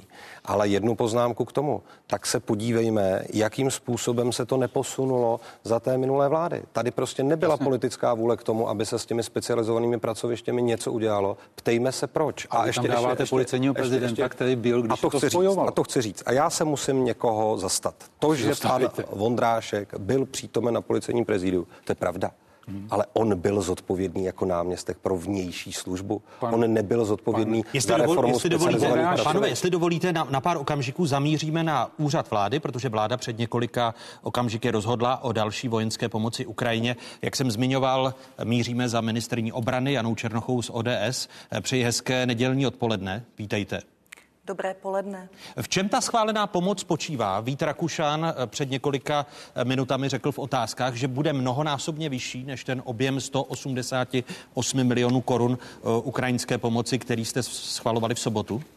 Ano, vláda schválila dar vojenského materiálu ve výši 400 milionů korun na pomoc Ukrajině. Eh, jedná se o vojenský materiál. Jestli dovolíte, nebudu tento vojenský materiál z bezpečnostních důvodů blíže specifikovat. Nejedná se o lehké zbraně. Eh, paní ministrně, eh, můžete nám také říci, protože my jsme ve spojení i s ukrajinským velvyslancem v Praze, který říkal, eh, že Ukrajina očekává podle těch informací ukrajinských bezpečnostních složek nálety z Běloruska a z Ruska na ukrajinská města. A ukrajinský velvyslanec v Praze požádal ministry obrany členských států Evropské unie o pomoc se zajištěním ukrajinského vzdušného prostoru respektive eh, zavřením ukrajinského vzdušného prostoru těmi technickými eh, požadavky. Eh, pomůže Česká republika vy jako ministrně obrany v této věci? Určitě pomáháme všude, kde to jenom jde. Včera měl dlouhý telefonát náš pan premiér s prezidentem Zelínským. Vlastně i ten jeho eh, požadavek, ta jeho prozba se dneska propsala do toho našeho usnesení, do toho našeho hlasování na vládě. Takže přesně pomáháme v tom duchu, v jakém Ukrajina nás žádá, jak Ukrajina potřebuje potřebuje a budeme pomáhat dál. Eh, dneska dojel vlastně eh, první vlak eh, s pomocí, kterou jsme schvalovali na vládě v těch minulých dnech. Já bych chtěla skutečně velice poděkovat všem svým kolegům z armády a z rezortu ministerstva obrany, ale i z ministerstva dopravy, zejména ČD Cargo, který skutečně zajistili transport toho vojenského materiálu tak, že už v těchto chvílích můžu říct, že bude za za pár okamžiků k dispozici ukrajinské armádě. Tedy ty zbraně, které jste schvalovali včera, tak už budou vydávány ukrajinské armádě za několik desítek minut. Ano, je to tak. Nevím, jestli za desítek minut nebo eh, za pár hodin. Každopádně eh, jsou k dispozici tam, kde mají být. Uvažujete, a je to reálné, aby členské země Evropské unie Eh, zmrazili pohyb ve vzdušném prostoru Ukrajiny, to eh, nač vyzýval a o čem ano. mluvil eh, ruský, pardon, ukrajinský velvyslanec tady v Praze. Ano, to už se stalo. Pan ministr dopravy Martin Kupka už informoval vlastně včera, že od včerejší půlnoci je zákaz průletu nad Českou republikou ruským teď, jsme se ale nepo, teď jsme si ale neporozuměli, protože ukrajinskému velvyslanci jde o ukrajinský vzdušný prostor nikoli český, eh, protože minister, eh, minister dopravy eh, uzavřel český vzdušný prostor pro ruská letadla. Ano, ale já v tuto chvíli se přiznám, že jsem neslyšela žádné nové vyjádření ohledně dalšího požadavku na nějaké další změny ohledně toho leteckého prostoru. To bych, když tak poprosila, abyste se zeptali pana ministra dopravy z hlediska armády. Armáda vždycky eh, bude eh, respektovat to, co eh, si přeje ministerstvo dopravy. My vlastně i v rámci takové té služby NGA, kterou držíme jako národní vlastně mm, autorita, tak máme nějaké plány, máme nějaké mechanismy, co bychom dělali, kdyby se náhodou v tom naše, našem vzdušném prostoru nějaké letadlo ruských aerolinií objevilo, ale co se týče nějakých kroků eh, našeho ministerstva dopravy a leteckého provozu vůči Ukrajině, to vám tuto chvíli neumím na tu otázku odpovědět. Eh, Jana Černochová eh, se ještě odpoledne hodlá se jít s českými zbrojaři, kteří v sobotu nabídli státu vyrobenou munici přibližně za miliardu korun. Znamená to, že využijete tuto nabídku nad rámec zhruba té dnešní půl miliardy munice nebo munice za 400, eh, tuším 88 milionů korun, jste říkala. Ano, já považuji za velice důležité v těchto dnech mít jasný přehled, eh, co vlastně eh, mají naše firmy k dispozici, eh, jaké jsou rámcové smlouvy u nás na rezortu, co můžeme dokoupit, co můžeme objednat, co můžeme ještě poslat na pomoc Ukrajině. A myslím si, že toto je i příležitost, jak pozvat všechny velké zástupce těch velkých firm, zbrojařských firm na rezort ministerstva obrany a tam si s nimi probrat vlastně tu situaci, protože mám za to, že i naše eh, obrana, rezort ministerstva obrany a naše nějaké plánování, tak by mělo být uspůsobeno té nové situaci. A rozhodně si myslím, že bychom se měli snažit o to, abychom urychlili modernizaci naší armády, abychom i my když vnímáme to, co se děje na východ od nás, tak abychom se z toho poučili a abychom neotáleli s některými projekty. Eh, Janu Černochovou ještě poprosím, aby zůstala hostem otázek, protože se zmíníme eh, v další části otázek po 13. hodině. Budeme v tomto rozhovoru pokračovat. Zmíníme se o jednotě Severoatlantické aliance, o možném vstupu Finska i Švédska do Severoatlantické aliance. Jana Černochová naším hostem zůstává, ale teď naposledy ještě zamíříme také na Ukrajinu ukrajinskou ambasádu za velvyslancem Ukrajiny v Praze Evheniem eh, Perebinisem. Eh, pane velvyslanče, teď jste slyšel, že před několika okamžiky schválila česká vláda další eh, pomoc vojenským materiálem ve výši víc než 400 milionů korun. Co říkáte na tu nejnověji schválenou pomoc?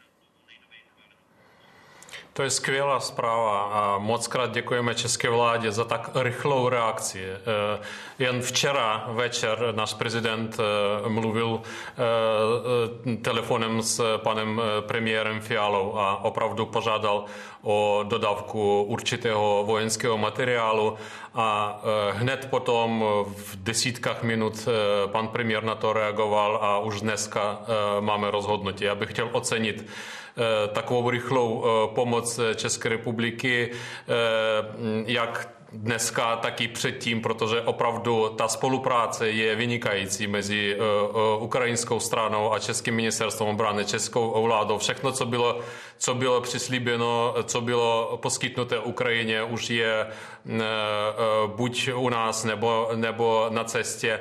Jednáme i dál a jsme vděční, opravdu vděční, protože Česká republika je mezi těmi zeměmi, která, která nám pomáhá nejvíc.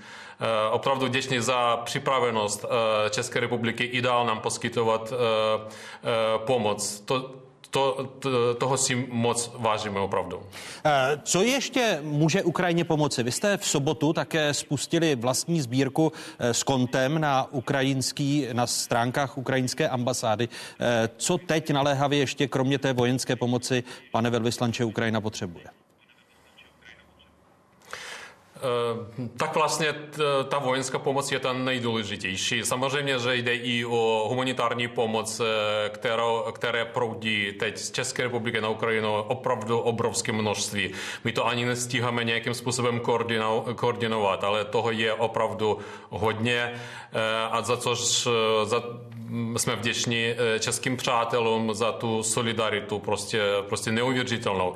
Ale prioritou zůstává ta eh, vojenská pomoc. A ano, chci potvrdit, že spustili jsme Spustili jsme eh, už sbírku. Je to v koordinaci s českou stranou, abychom urychlili vlastně ten proces Eh, proces pořízení eh, českých, eh, českých výrobků zbrojařských firm, takže bude se to nakupovat v Česku a přispívají nám lidé nejen z Česka, ale i z jiných zemí, takže v nejbližší době, a toho už je těch peněz na našem kontě je už opravdu desítky milionů, a v nejbližší době, době budeme eh, spolu eh, s eh, patřičnými českými orgány, asociacemi a tak dále vybírat vojenský materiál a, a rychle to budeme, to budeme nakupovat a mm, pomocí našich českých partnerů budeme to dopravovat tam, kde je teď to zapotřebí. Jevhen Perebejnis byl naším hostem, ukrajinský velvyslanec v Praze. Přejeme vše dobré vám i ukrajinskému lidu. Děkujeme, pane velvyslanče. Děkuji vám, děkuji moc krát za podporu eh, celému Česku. Eh, loučíme se s diváky jedničky, loučíme se s Vítem Rakušanem, vicepremiérem, ministrem vnitra i Robertem Šlachtou, bývalým šéfem UOOZ a eh, předsedou přísahy. Co vás čeká dál? Krátké zprávy z diváky jedničky se loučíme. Po stručných zprávách na spravodajské 24. pokračujeme. Nabídneme vám rozhovor s ministrní obrany Janou Černochovou. Naše pozvání přijal i expremiér a předseda výkonné rady rady teplárenského združení Mirek Topolánek, zmocněnec pro energetickou bezpečnost Václav Bartuška a bývalý guvernér centrální banky Zdeněk Tuma. Budeme se bavit o tom, co pro Rusko bude znamenat vypnutí SWIFTu a pro ruské banky. Přepněte se na 24. Otázky pokračují po stručných zprávách.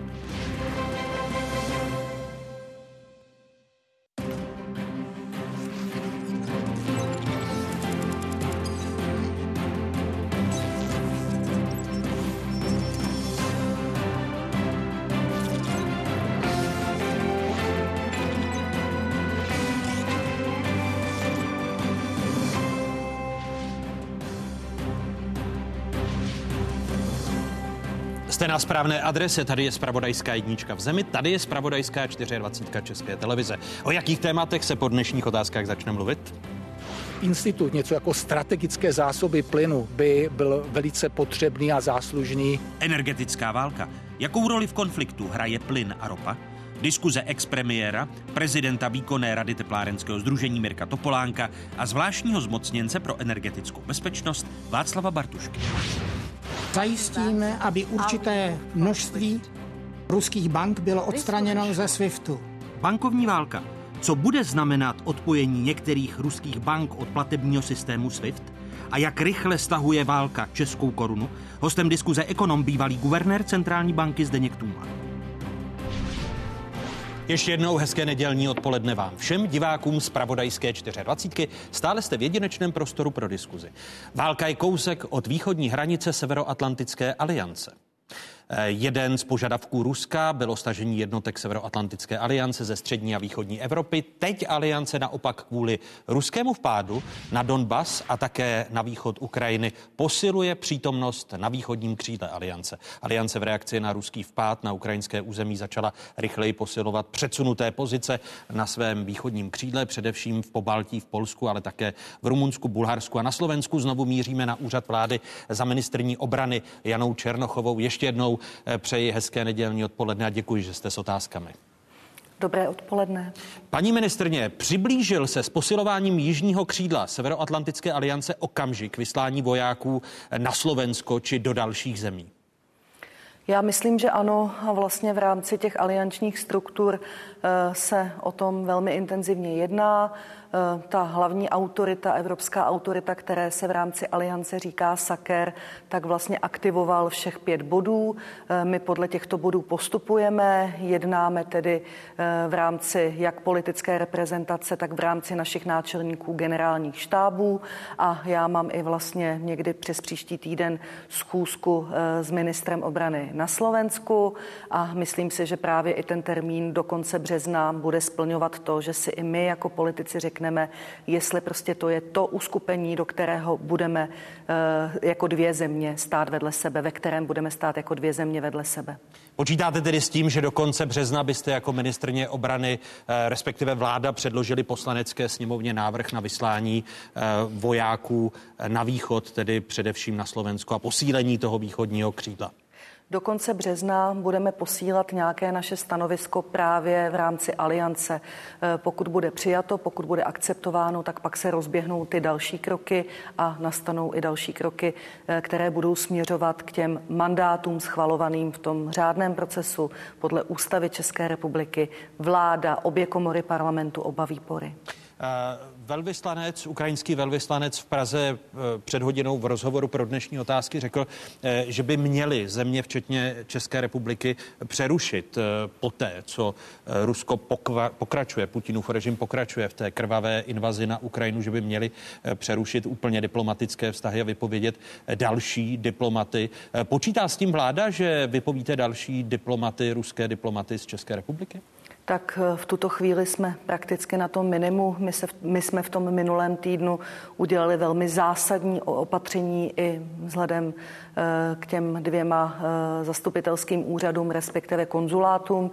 Takže skutečně myslím si, že v tomto ohledu Česká republika velmi jasně dává i tím diplomatickým jazykem vypovídání velvyslanců jasně najevo, že stojí na straně Ukrajiny a že nemíníme tolerovat a akceptovat to, že tady takto bezprecedentním způsobem Vladimír Putin a jeho administrativa porušují mezinárodní právo a takto agresivně eh, napadli Ukrajinu.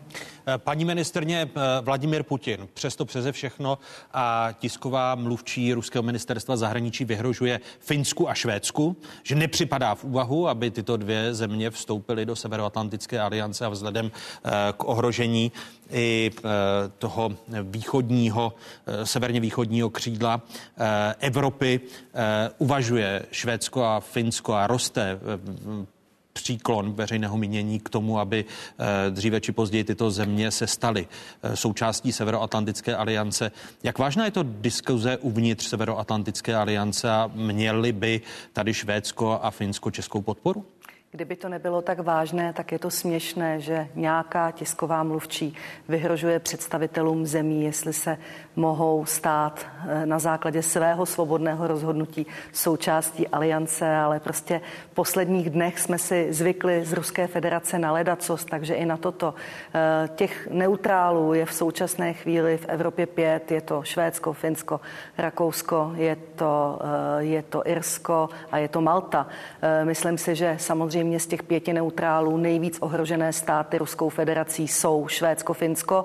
Uvědomují si to i jejich obyvatele Myslím si, že i v těch minulých týdnech si tam dělali nějaké průzkumy veřejného mínění a mají větší zájem o vstup do členského, do, do aliance, Severoatlantické aliance. V tuto chvíli je vlastně aliance vzalo pod svá křídla eh, v rámci teda eh, toho projektu eh, partnerství, ve kterém oni vlastně dlouhodobě jsou, takže v tuto chvíli si myslím, myslím, že je to spíš na jejich rozhodnutí, jestli dotáhnou to svoje členství v alianci do konce a jestli tedy skutečně budou 31. a 32. členem, anebo jestli budou v úvozovkách pouze tou, těmi hostujícími zeměmi. Já bych jim doporučovala to první, protože si myslím, že ta situace skutečně nám všem ukázala, že pod ochranou toho aliančního deštníku se naši obyvatelé eh, cítí mnohem bezpečnější a mohou eh, vlastně i na vlastní kůži oni poznat to, co by se tady dělo v naší zemi, někde jinde, která je v alianci, kdyby jsme pod aliančním deštníkem nebyli.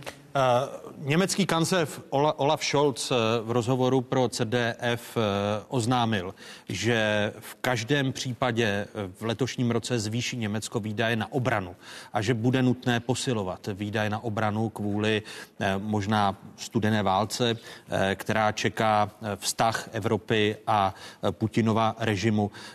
Vaše vláda Eh, počítá s tím, že spíše bude škrtat, nebo před eh, Putinovou invazí na Ukrajinu eh, počítala s tím, že bude škrtat v armádním rozpočtu. Už jste se bavila s ministrem financí, s Byňkem Staňurou, že vám některé prostředky vrátí, že bude nutné navýšit v letošním roce obraný rozpočet? Naše, naše eh, vláda neškrtla v obraném rozpočtu ani korunu. Naše vláda eh, pouze brala projekty, které jsou připravené tak, eh, aby bylo možné je v tom rozpočtovém roce realizovat a ty, co nejsou, tak se odloží o příští rok. Tohle byl tedy problém bojových vozidel pěchoty. Ale k té vaší otázce, ano, samozřejmě, že od prvních dnů této ruské invaze na Ukrajinu jednáme prakticky nonstop jako vláda. Pan ministr financí velmi vnímá tu situaci. Měla jsem s ním už několik hovorů, dávám dohromady nějaké projekty, které by ještě bylo možné realizovat eh, v rámci třeba i rámcových smluv, tak aby, abychom ty rámcové smlouvy vyčerpali v letošním roce naplno. Stejně tak dneska eh, budu mít tu schůzku s těmi významnými zbrojařskými společnostmi v České republice. Eh, nechci, abychom měli rozpočet pouze na papíře. Chci, pokud budu navyšovat rozpočet, tak chci mít možnost ty finanční prostředky utratit, abych zbytečně nebrala dala finanční prostředky jiným kolegům. Takže pokud prostě budu mít věci, které budu moci realizovat, rozhodně budu bojovat za navýšení rozpočtu. Eh, tedy, no protože ono už to vaše dnešní jednání se zbrojaři a, a případné kontrakty, protože jak zbrojaři uvedli v eh, sobotu eh, ve skladech je materiál přibližně za miliardu, který může část eh, tohoto materiálu může být expedován na Ukrajinu. Dnes jste rozhodli o dodávce zbraní ve výši téměř eh, půl miliardy korun, tak předpokládám, že to jde z rozpočtu ministerstva obrany a že se logicky bude muset zvýšit rozpočet ministerstva obrany nad rámec toho, co je v poslanecké sněmovně teď. Ano, akorát něco se nakupuje, ale něco jde z našich armádních zásob, něco jde z těch skladů. Eh, tam vlastně pro toto usnesení dávám i do vlády, protože eh, tady se jedná o vyřazení takzvaného nepotřebného majetku. Eh, takže v něčem ten rozpočet vlastně mimo plán navyšujeme už teď ale pořád ještě z hlediska běžných výdajů tam není nějaký problém, protože uh, skutečně uh, jsou to věci, které jsou v řádech uh, sice desítek milionů, ale jsou to jenom desítky milionů. Až to budou desítky miliard, tak budu muset přijít za panem Staňorou a žádat tedy o nějakou rozpočtovou změnu. Hlavně si přeji, abychom v co nejkratším možném čase a bez nějakých obstrukcí a o to velmi prosím své kolegy ve sněmovně, abychom schválili státní rozpočet, tak abychom abychom se mohli věnovat tomu, čemu se skutečně teďka v těchto dnech věnujeme všichni naplno. A to je pomoci Ukrajině, eh, řešení energetické krize a všech věcí, které naší vládu v těch následujících týdnech čekají. Moc o to prosím zástupce opozice. Říká ministrně obrany Jana Černechová. Další host otázek. Děkuji vám za tento rozhovor a těším se na další setkání. Já také děkuji. Naslyšenou. Když ruské jednotky překročily východní hranici Ukrajiny, Německo obratem zastavilo proces schvalování plynovidu Nord Stream 2. Projekt, který Moskvu stál v přepočtu 230 miliard korun, se tak stal silnou kartou v ruce západu. aber der nötige verwaltungsrechtliche Schritt, damit jetzt keine Zertifizierung der Pipeline erfolgen kann. Und ohne diese Zertifizierung kann Nord Stream 2 ja nicht in Betrieb gehen. Projekt, který má pro Moskvu zásadní význam, spojuje území Ruska a Německa, obchází pobaltské země, Polsko i dosavadní transitní zemi, tedy okupovanou Ukrajinu. Berlín si od něj sliboval levný a spolehlivý zdroj energie, i přes varování kritiků, že zvýší závislost Evropy na ruských energetických zdrojích a posílí ambice Moskvy. Dalšími hosty otázek jsou avizovaní bývalý premiér, dnes předseda výkonné rady teplárenského združení Mirek Topolánek. Děkuji, že jste přijal mé pozvání. Dobrý Vítejte. den, děkuji za pozvání. Otázka, hezký dobrý den. Zdravím Václave. Děkuji. Zvláštní zmocněnec pro otázky energetické bezpečnosti Ministerstva zahraničních věcí Václav Bartuška. Další host. Vítejte, hezký dobrý, dobrý den. den. Začnu u vás, pane bývalý premiére. Co zastaví Vladimíra Putina? Když ještě necháme stranou energetickou bezpečnost Evropy? Uh, já myslím, že ho zastaví jedině síla.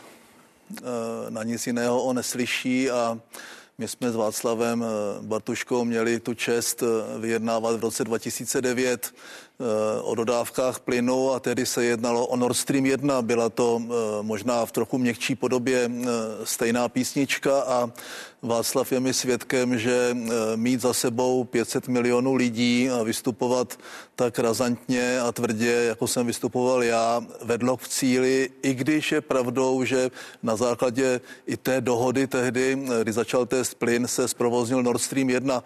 Teď jde vlastně mimo jiné o Nord Stream 2, je to absolutně zbytečný projekt, Eh, z technologického, energetického hlediska je nadbytečný. Eh, je to čistě geopolitický projekt od začátku a já o tom takhle vlastně publikuji a píši už celou řadu let a e, vlastně je to jenom nástroj e, ruské a potažmo německé a rakouské politiky, protože tento trojlistek zemí vlastně dlouhodobě protlačuje právě Nord Stream 2 proti všem ostatním, speciálně proti střední a východní Evropě. Ale vrátím se k té původní otázce. Vy oba dva jste Vladimíra Putina zažili před těmi 12-13 lety. Změnil se Vladimír Putin, nebo je Vladimír Putin stále stejný? Jen mu Západ umožnil to, co mu umožnil a výsledkem čehož je právě jeho krvavá invaze na Ukrajinu? Václav měl trochu strach, jestli ho pustím ke slovu, ale hned ho pustím. Eh, všichni se hádají, jestli je více Putin šílenec, anebo jestli měl všechno dopředu připraveno. Obojí je pravda. Eh, Putin je nepochybně psychopat, což není eh, u politiků vrcholných eh, úplná výjimka. Navíc u něho vidím určité stopy paranoje, která i díky jeho izolaci a vlivu silovníků takzvaných propukla docela ve velké míře. Nicméně na druhé straně je to absolutně pragmatický člověk a je vidět i na průběhu těch posledních měsíců, spíše let, že vlastně pořád jede podle svého plánu a nemíní se zastavit a proto je evidentní, že směřuje do Oděsy a chce ovládnout Černé moře a pak je tam, e, pak je tam Moldova a pak je tam Podněsterská republika jako další zamrzlý konflikt. To znamená, e, v Lotyšsku žije asi 34% Rusů. E, myslím si, že to má naplánováno a je třeba ho zastavit a rozumí jenom síle a musí být na té v té západní části světa eh, i na úrovni americké administrativy jednoznačná vůle ho zastavit a musí Putin vědět, že nemůže vyhrožovat jaderným, jaderným útokem a musí vědět, že ta druhá strana v rámci ostrašení je ochotna provést to tež. Může to být zastavení projektu Nord Stream 2 a je to a propos Václave úplné zastavení projektu Nord Stream 2 nebo dříve či později vlastně stejně bude Nord Stream 2 spuštěn? Myslím si, že Nord Stream 2 už je v zásadě mrtev v této chvíli. Minimálně na, na mnoho let. A v této chvíli spíš otázka, zda bude v provozu Nord Stream 1, protože ty sankce bankovní teďka vstupují v platnost. A hlavně celý ten řetězec okolo nich, to není pouze SWIFT, je mnoho dalších věcí. Já si myslím, že budeme možná svědky toho, že se zásadně změní ten obrázek vůbec dodávek ropy a plynu do Evropy, protože eh, pokud se se zastaví spojení ruských bank se světem, nebude jak platit za ropu či plyn. Ono, když se podíváme na mapu, tak eh, mapa za pár okamžiků nám ukáže nejvýznamnější plynovody vedoucí eh, do Evropy. Eh, nejen tedy Nord Stream 2, ale také Nord Stream 1, transsibirský plynovod Jamal, síť plynovodů vedoucích přes Ukrajinu a novějším černomořským Turk Streamem. Nejvíc plynu jde právě přes Ukrajinu a to plynovodem Bratrství. Jeho roční objem je zhruba 100 miliard metrů krychlových. Myslíte si, že Václav, že i přes, přes ty sankce ruce. A to, čemu teď čelí Vladimir Putin a výhrušky, kterým zase čelí Evropa, že ty dodávky plynu budou bezproblémové v následujících týdnech? Tak zatím teče plyn jak přes Ukrajinu, tak přes uh, Balcké moře v zásadě podle grafiku, podle, podle rozpisu. Uh, ale myslím si, že ta změna přijde a bude se týkat primárně způsobu placení, protože to, co bylo teď schváleno v oblasti SWIFTu, a to se týká samozřejmě i pojištění a přepojištění, to podle mě zásadně změní situaci. Jak? E, znamená to, že mohou Putinovi v jeho geopolitické hře vít výhrušky, že Evropa bude platit čtyřikrát, pětkrát dražší plyn než ti, kteří s Putinem nebojují? Evropa přestane platit za ruský plyn. To se, myslím, stane poměrně brzy. Přestane platit za ruský plyn a myslíte, že tedy skončí dodávky? Obejde se bez něj. Bude se muset bez něj obejít. Nejspíš. Je to možné. Ano. Je na to Evropa připravena? Ano, je. Bude to těžký, bude to složitý, bude to znamenat do jisté míry velkou modifikaci zeleného údělu, nepochybně. Ale zvládneme to samozřejmě. Jsme nejbohatší kontinent na této planetě. Zvládneme to. Bude to těžký, podle mě se bude rehabilitovat do jisté míry uhlí. V nouzových situacích budeme pálit mazut, uhlí, cokoliv, co bude možné pálit, pochopitelně. Ale zvládneme to. Posílíme roli LNG, posílíme roli dalších zdrojů. Je to velké vítězství, ale se říct, že někdo vítězí jádra a obnovitelných zdrojů. Ano. Eh, obejde se Evropa úplně bez ruského plynu v těch následujících týdnech? Krátkodobě se bez něho obejde velmi složitě. Eh, já taky soudím, že Green Deal v té podobě, v eh, jaké byl nastaven, byl založen na obnovitelných zdrojích a levném ruském plynu je mrtev a bude nutné ho přehodnotit, posunout a řešit celou řadu problémů spojených nejenom s cenou, cenou energií, ale samozřejmě s nedostatkem plynu. Já, já přece jenom trochu šířej, odkud se vlastně ten plyn do Evropy dostává. Eh, a je třeba vidět, že ty tendence jsou dlouhodobé a jestli někdo zaspal, tak to jsou západní šipři a ti, co nakupují plyn a zaspali ty vlády. Eh, proto mimo jiné došlo k té situaci, které došlo už v minulém roce. Eh, poklesla o jednu třetinu produkce plynu, speciálně díky zastavení některých polí nebo většiny polí v Holandsku ze 150 na 109 miliard kubíků ročně plynu od roku 2016 za posledních pět let. LNG zrostlo dvojnásobně a tady je třeba říct, že pokud by mělo být LNG určitým nástrojem, eh, tak musíme vědět, že ty přepracovací kapacity eh, jsou, jsou limitované a že většina těch terminálů, kromě terminálu Svinouště, který má limitovanou vlastně kapacitu, je na západním pobřeží ve Španělsku a tak dál a bude se dostávat směrem na východ docela ten plyn složitě. Eh, Norsko těží docela standardně pořád stejně kolem 109 až 117 miliard kubíků ročně a Rusko pokleslo eh, od roku 2016 a od špičky 2018, 2019 to bylo 185 miliard na 132 miliard v loňském roce. Severní Afrika dodává celkem standardně. To znamená, eh, je, je třeba vidět, že eh, Putin, my Putinovi opravdu financujeme tuhle válku tím, že on nedodával na spotový trh a Evropská unie si zhruba před deseti lety vymohla, že i v těch dlouhodobých kontraktech, které jsou dneska jakoby primárně plněny a teče přes Kapušany během dvou dnů dvojnásobek množství, asi 80 milionů tun denně, a to, mě to chodí do mobilu, takže to vím, eh, tak vlastně Putin nedodával na spotový trh, protože by si snižoval cenu toho plynu tím, že by tam dodal nějaké dodatečné množství. A jestliže má dlouhodobé kontrakty dneska vázané na spotový Já se omlouvám jenom, že vás na, na, spotový trh. Na pár okamžiků přeruším, nikoli, protože míříme na... dokončím. Na spotový trh nikoli eh, podle, podle ropy, tak vlastně ta čtyřnásobná cena plynu mu umožňuje vlastně financovat tu válku a my mu to platíme. Míříme na úřad vlády, kde je tisková konference po zasedání vlády, kterou sledujeme s Mirkem Topolánkem i Václavem Bartuškem a pak se vracíme. Bartuškou.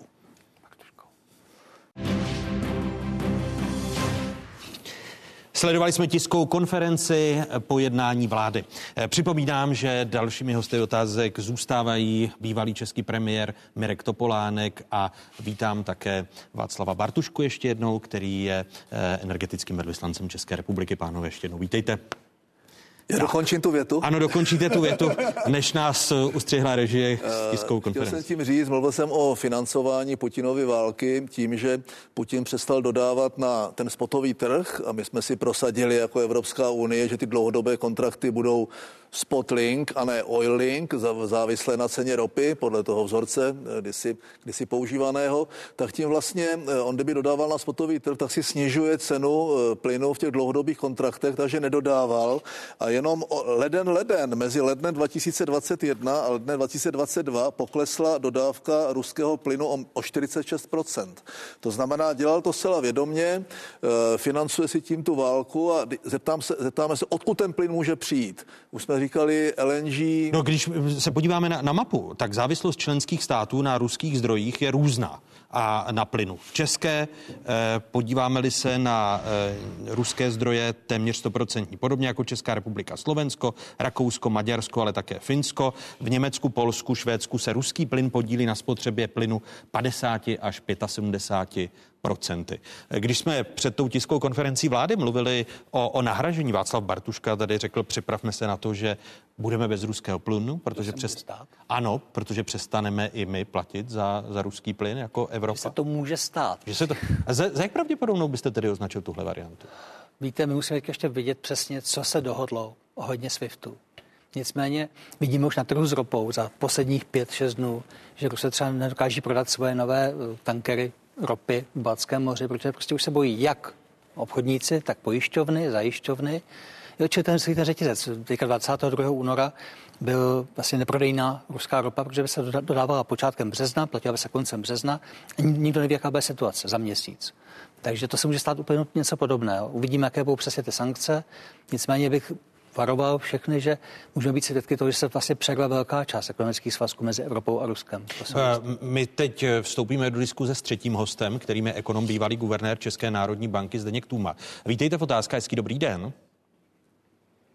Dobrý den. Eh, co bude znamenat, když tady Václav Bartuška naráží na eh, vypnutí toho platebního styku, eh, toho meziplatebního styku SWIFT, tak Ursula von der Leyenová včera večer na tiskové konferenci oznámila, že půjde o vybrané ruské banky, což znamená, že asi to nebudou všechny banky.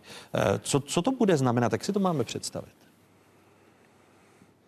No, on, už pan Bartuška to říkal, my to v tomto okamžiku přesně nevíme. To slovo některé eh, vybrané banky jsem také zaznamenal a jako velmi těžko si z toho dělám nějaký závěr. Zatím vidíme, a pánové už to říkali, že eh, plyn zatím jako teče, čili dá se předpokládat, že za plyn se zatím platí. A jestli to vybrané znamená, že pořád eh, jako tady část toho obchodu poběží dál, Eh, tak těžko můžeme dělat v tomto okamžiku závěry. Bude záležet na tom, jak ten konflikt bude dále eskalovat a jestli bude eskalovat i v této rovině, že skutečně půjde o totální izolaci finančního systému Ruska, což v tomto okamžiku zřejmě ještě úplně není. Samozřejmě i to už zaznělo, že je důležité, že je to balíček, nejde jenom o SWIFT, jde o to, že Eh, se ruské firmy a ruské banky dostávají jako na blacklist. To znamená, že velmi těžko hledají eh, a budou hledat protistranu pro, pro jakékoliv transakce. A třetí důležitá věc, která také zazněla, že eh, nejenom Spojené státy, ale další, další země budou omezovat možnost disponovat s devizovými rezervami, což je jako v tom balíčku také velmi důležitá věc, čili třeba předpoklad Eh, toho, že Ruská centrální banka bude korigovat eh, propady rublu, dostává jisté trhliny. Na druhou stranu, pokud ta země bude odříznutá, tak v rublu prakticky žádné transakce nebudou, že jako nemůžeme jako té ceně rublu, který budeme vidět v příštích týdnech, přikládat asi příliš velkou hodnotu. Takže kdybych to shrnul, eh, ten balíček celkem důležitý. Klíčové je, že Rusko jako protistrana bude prakticky vyloučená z jakýchkoliv transakcí. A, ale jako co to přesně bude znamenat z hlediska jako té, toho předmětu debaty, který tady dneska máme, to znamená eh, energetiky a jestli to znamená, že uh, bude úplně utnutý tok, tok plynu do Evropy, anebo jestli se Evropa rozhodne, že jako přestane za, za plyn platit a uh, to skončí to v tomhle okamžiku z, z, toho, z toho mediálního prostoru není zřejmé. Co bude podle vás jako ekonoma, bývalého guvernéra centrální banky, více bolestivé pro ruskou ekonomiku. Protože část ekonomů říká, že to je spíše mediální hra kolem vyloučení Ruska z platebního systému SWIFT a že daleko bolestivější je zmrazení devizových rezerv. Ruska, například Spojenými státy, Velkou Británií a podobně. Co je bolestivější nebo bude bolestivější pro ruskou ekonomiku? Já bych zopakoval to, že podle mě je důležitý ten balíček, to, že Rusko je znevyrohodněné a to jak jako stát, tak jako jednotlivé firmy a banky jako protistrana, to znamená, někdo s, s nimi nebude dělat transakci. U těch devizových rezerv možná bychom pro diváky trochu měli jako popsat, co to znamená.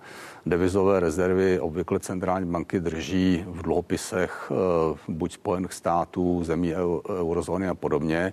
To znamená, že tyto dluhopisy jsou někde deponovány u takových takzvaných depozitářů eh, ve Spojených státech, eh, v eurozóně a podobně. Já předpokládám, že jako tyto země, Spojené státy a ostatní budou schopny zmrazit jako tyto cené papíry u depozitářů, což je jedna věc. A další věc je, že centrální banky mají takzvané nostro účty, to jako my máme běžné účty, tak v případě bank se tomu říká nostro účty a já předpokládám, že i tyto nostro účty bude možné eh, zmrazit. Jinými slovy, centrální banka skutečně nebude schopná disponovat eh, prostředky, které má v zahraničí. Tak to já tomu rozumím a to se dá eh, odečíst z toho, co zatím zaznělo. A já chápu, že mluvíte o tom ekonomickém balíčku jako celku, ale tím, že tam budou jenom vybrané ruské banky, tak eh, je tou ekonomickou jadernou zbraní spíše to zmražení devizových rezerv? No, já si myslím, že i ten SWIFT je velmi důležitý. To, že omezíte centrální banku, je jedna věc, ale to, že omezíte ten bankovní systém jako celek, je neméně důležité. Eh, neznamená to ale, že v tom krátkém období jako by se najednou jako všechno zastavilo. Jo? Ten eh, systém se jakoby uzavře do sebe.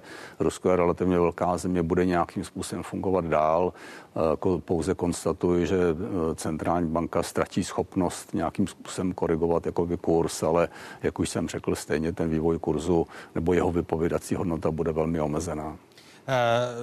Teď to obcházení přes Čínu. Je to, je to pravděpodobné u SWIFTu, eh, nebo se zdá, že Čína eh, nenahradí a neumožní Rusku obejít tyto ekonomické sankce, které se týkají bankovního sektoru a devizových rezerv? To Záleží na postoji Číny, který, jak jsem vnímal, je zatím poměrně, poměrně nejasný, jestli jako toto obcházení umožní nebo ne. V každém případě je to významná komplikace a to, jestli jste zapojen v systému a většinou ten SWIFT není jenom to, že si vyměňujete informace, ale je napojen i na, na zúčtování a vypořádání těch obchodů, tak tu situaci to zkomplikuje. Eh, určitě existují cesty, jak platby můžou probíhat dál, budou komplikovanější, pokud se najde cesta a pokud Čína bude ochotná eh, toto zprostředkovávat, tak to bude trochu jednodušší, ale v každém případě to nějaká komplikace bude, ale pozice Číny zatím v tomto není jasná. Dodávky zemního plynu z Ruska do Evropy ani přes eskalaci konfliktu na Ukrajině neustále Rusko hodlá podle prezidenta Vladimira Putina v nepřetržitých dodávkách plynu na světové trhy pokračovat. Václav Bartuška už tady zmínil, že ty dodávky pokračují. Plyn ale začal prudce zdražovat. Podívejme se na data. Na klíčovém evropském obchodním uzlu TTF, tedy Title Transfer Facility v Nizozemsku stoupla cena plynu z pondělních 2,70 eur za megawatt hodinu na čtvrtečních více než 134 euro. Na grafu vidíte, že do července loňského roku se cena za megawatt hodinu pohybovala do 30 euro. Umíme mi e, zajistit, ano, Václavé? Můžu, Václavé? Určitě. Tam chybí ještě kousíček za tím grafem. Ano, ve čtvrtek to bylo 130 euro, v pátek už 70.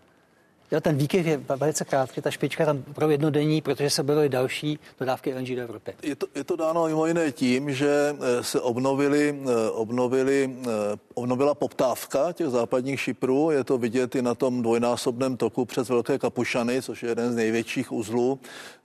Je to 80 milionů tun tun denně, eh, mili, milionu, milionu kubíků denně už je docela, docela dost.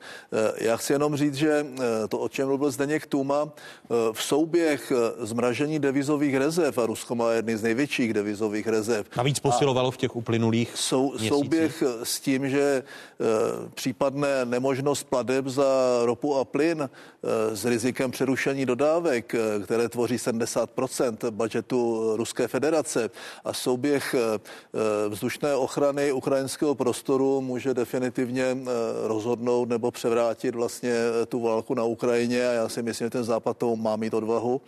Eh, já bych měl pár doporučení pro českou vládu, co s tou energetickou situací dělat, co má dělat teď hned. On to Sikila naznačil. Eh, musí mít pod kontrolou eh, plyn v zásobnících, které nejsou, v, řekl bych, v českých rukou.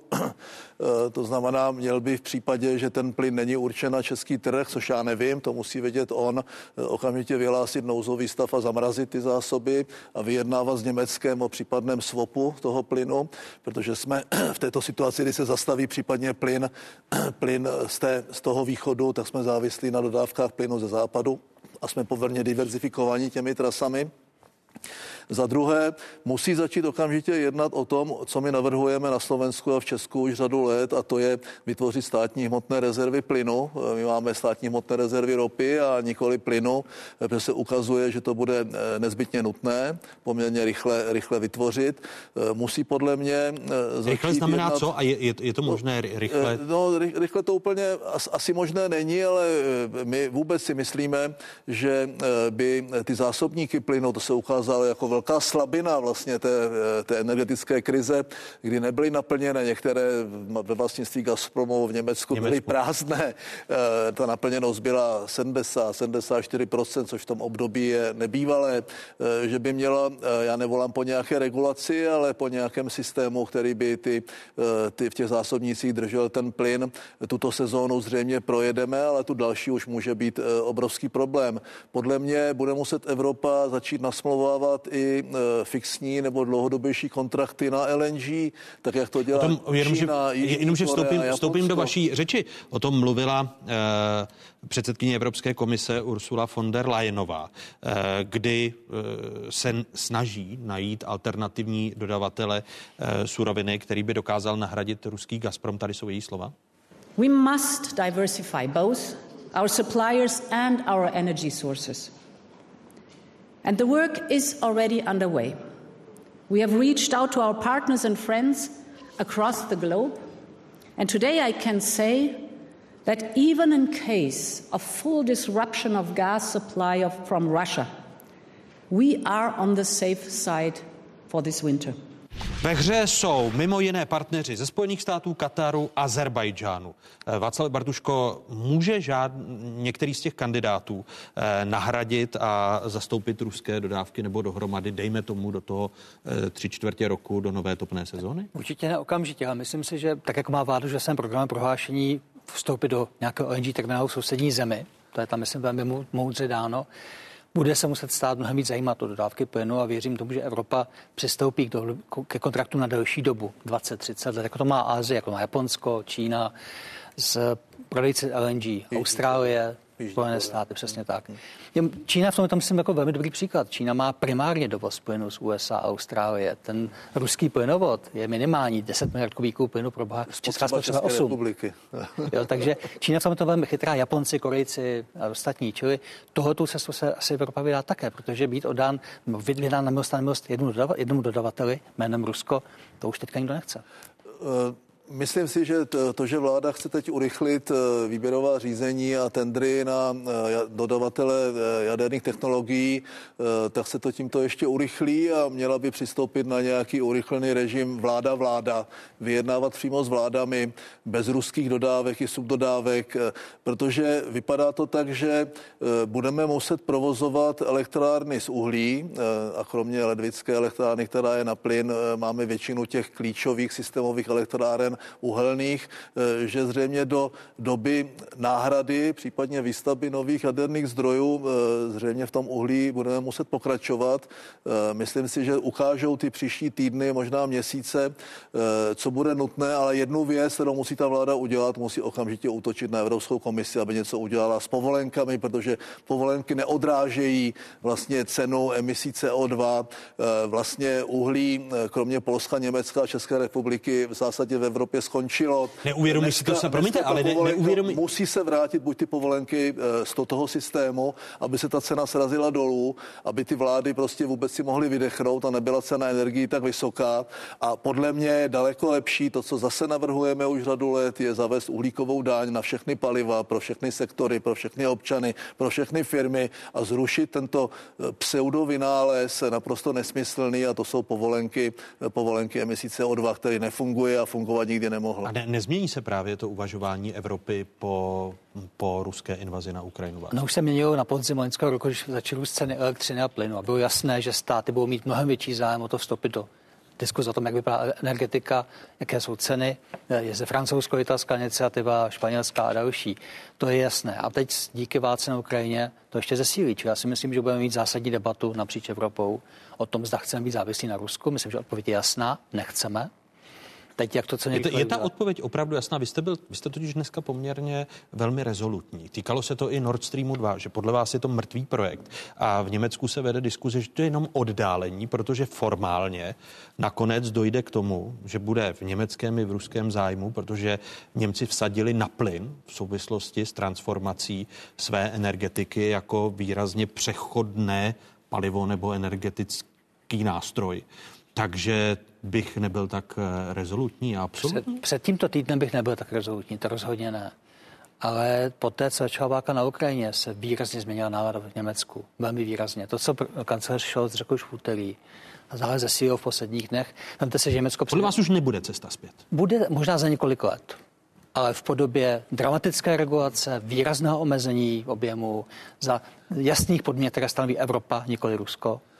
A rozhodně nečekejte provoz v Nord Streamu 2 v tomhle roce, v žádném případě ne. Ne, v tomhle roce jsem to nemyslel, ne. ale ani v následujících eh, dvou, třech letech, ale že nakonec to bude jenom oddálení, zmražení toho projektu, ale nakonec uh, ruský plyn do Německa Nord Streamem 2 poteče za Víte, 3-4 roky. Já si těžko, můžu se totálně mílit samozřejmě, ale těžko si představuji při tom, co se dneska odehrává na Ukrajině, jak daleko došel ten vztah mezi Evropou a Ruskem.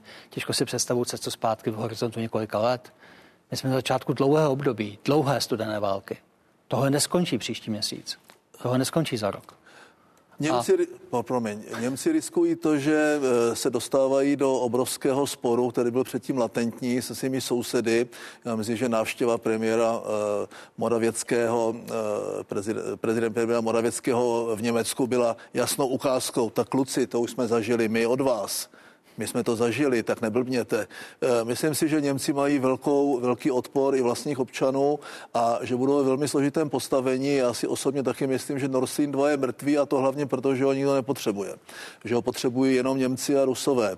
A v tomto smyslu Němci si nebudou podle mě nějakou dobu moc dovolit pokračovat ve svojí ostpolitik, která byla tak oblíbená v těch posledních dekádách. A řeknu úplně poslední větu a nechám slovo Václavovi. Eh, pro mě celý New Green Deal to znamená bojovat proti klimatickým změnám, byl nesmyslný. Nicméně mi dává smysl bojovat a celý, celou dobu svoji kariéru energetickou od svých studentských let vlastně, nebo minimálně po, tu, po těch posledních 30 let vlastně bojuji za snížení závislosti na Rusku a Blízkém východu. To znamená pro mě snižování, eh, řekl bych, závislosti na fosilních palivech dává, dává smysl geopoliticky jako snižování závislosti na těchto podivných režimech a právě Německo má jednu z nejvyšších závislostí na fosilních palivech a je to, je to samozřejmě vyšší než České republice a v tom smyslu ten jejich postoj a ty jejich další kroky budou velmi zajímavé a ovlivní tu diskuzi Evropské unie jako vždycky v posledních dekádách. Ještě se naposled obracím na Zdeňka Tůmu, eh, bývalého guvernéra centrální banky. Když tady eh, posloucháme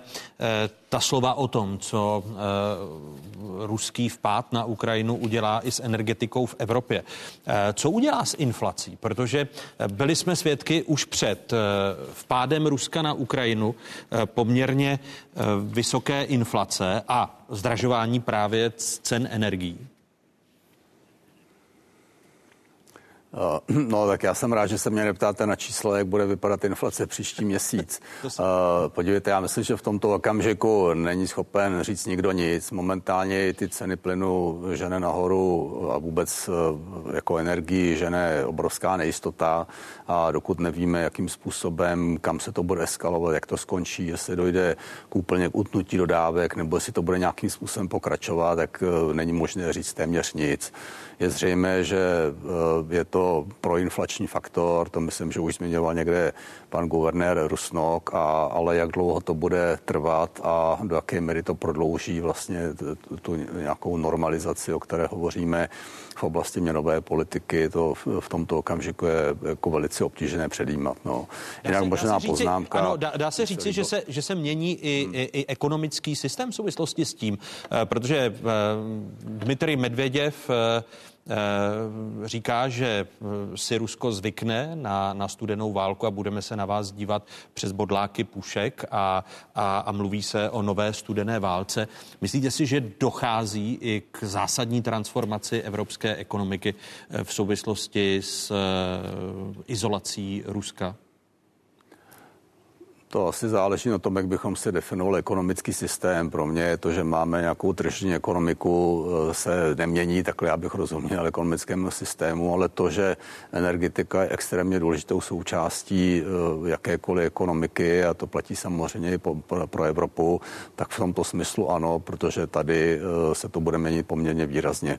A já mám za to, že třeba tak, jak to zmiňoval Mirek Topolánek, že vlastně, nebo tak jak já to třeba jako chápu, že, že ta slova jako Green Deal a e, snižování závislosti na fosilních palivech se nemusí uh, nutně vylučovat, ale že to nějaká modifikace a určitě ten mix bude vypadat, uh, vypadat nějak jinak. Ale k tomu to snižování závislosti na fosilních palivech je prostě dneska spojeno jako s geopolitikou a v tomto smyslu to dopad jako na, na ekonomiku bude mít určitě výrazný. Uh... A co dopad na národní měny v Evropě? Eh, Česká republika patří k těm zemím, které mají eh, vlastní měnu. Podíváme-li se na kurz eh, české měny, tak dění na Ukrajině ovlivňuje kurz koruny.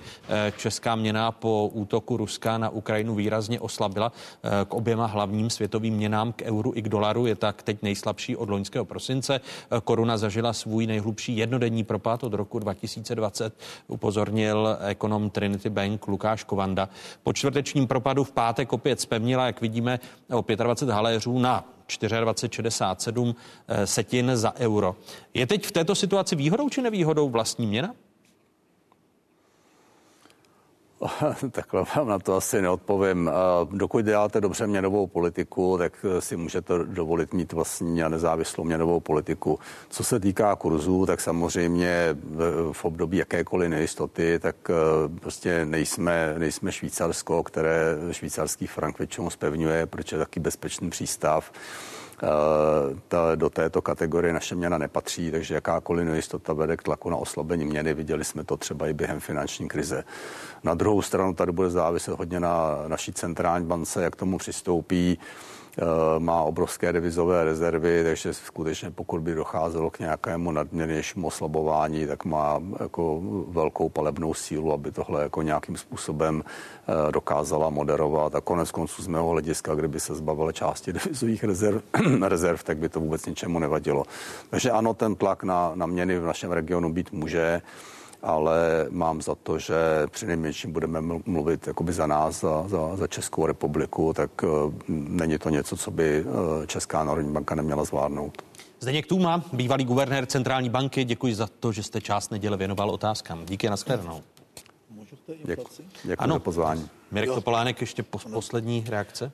Uh, je třeba si uvědomit, pokud připustíme, že část té inflace a potom přenesené inflace dál eh, dělají právě ceny energií, možná, že v této chvíli to bude eh, možná větší část, jak 50%, když tu endogenní, endogenní inflační tlaky ta vláda se snaží řešit tím, že stahuje část peněz z ekonomiky, tak si řekněme, z čeho se vlastně skládá cena té elektrické energie.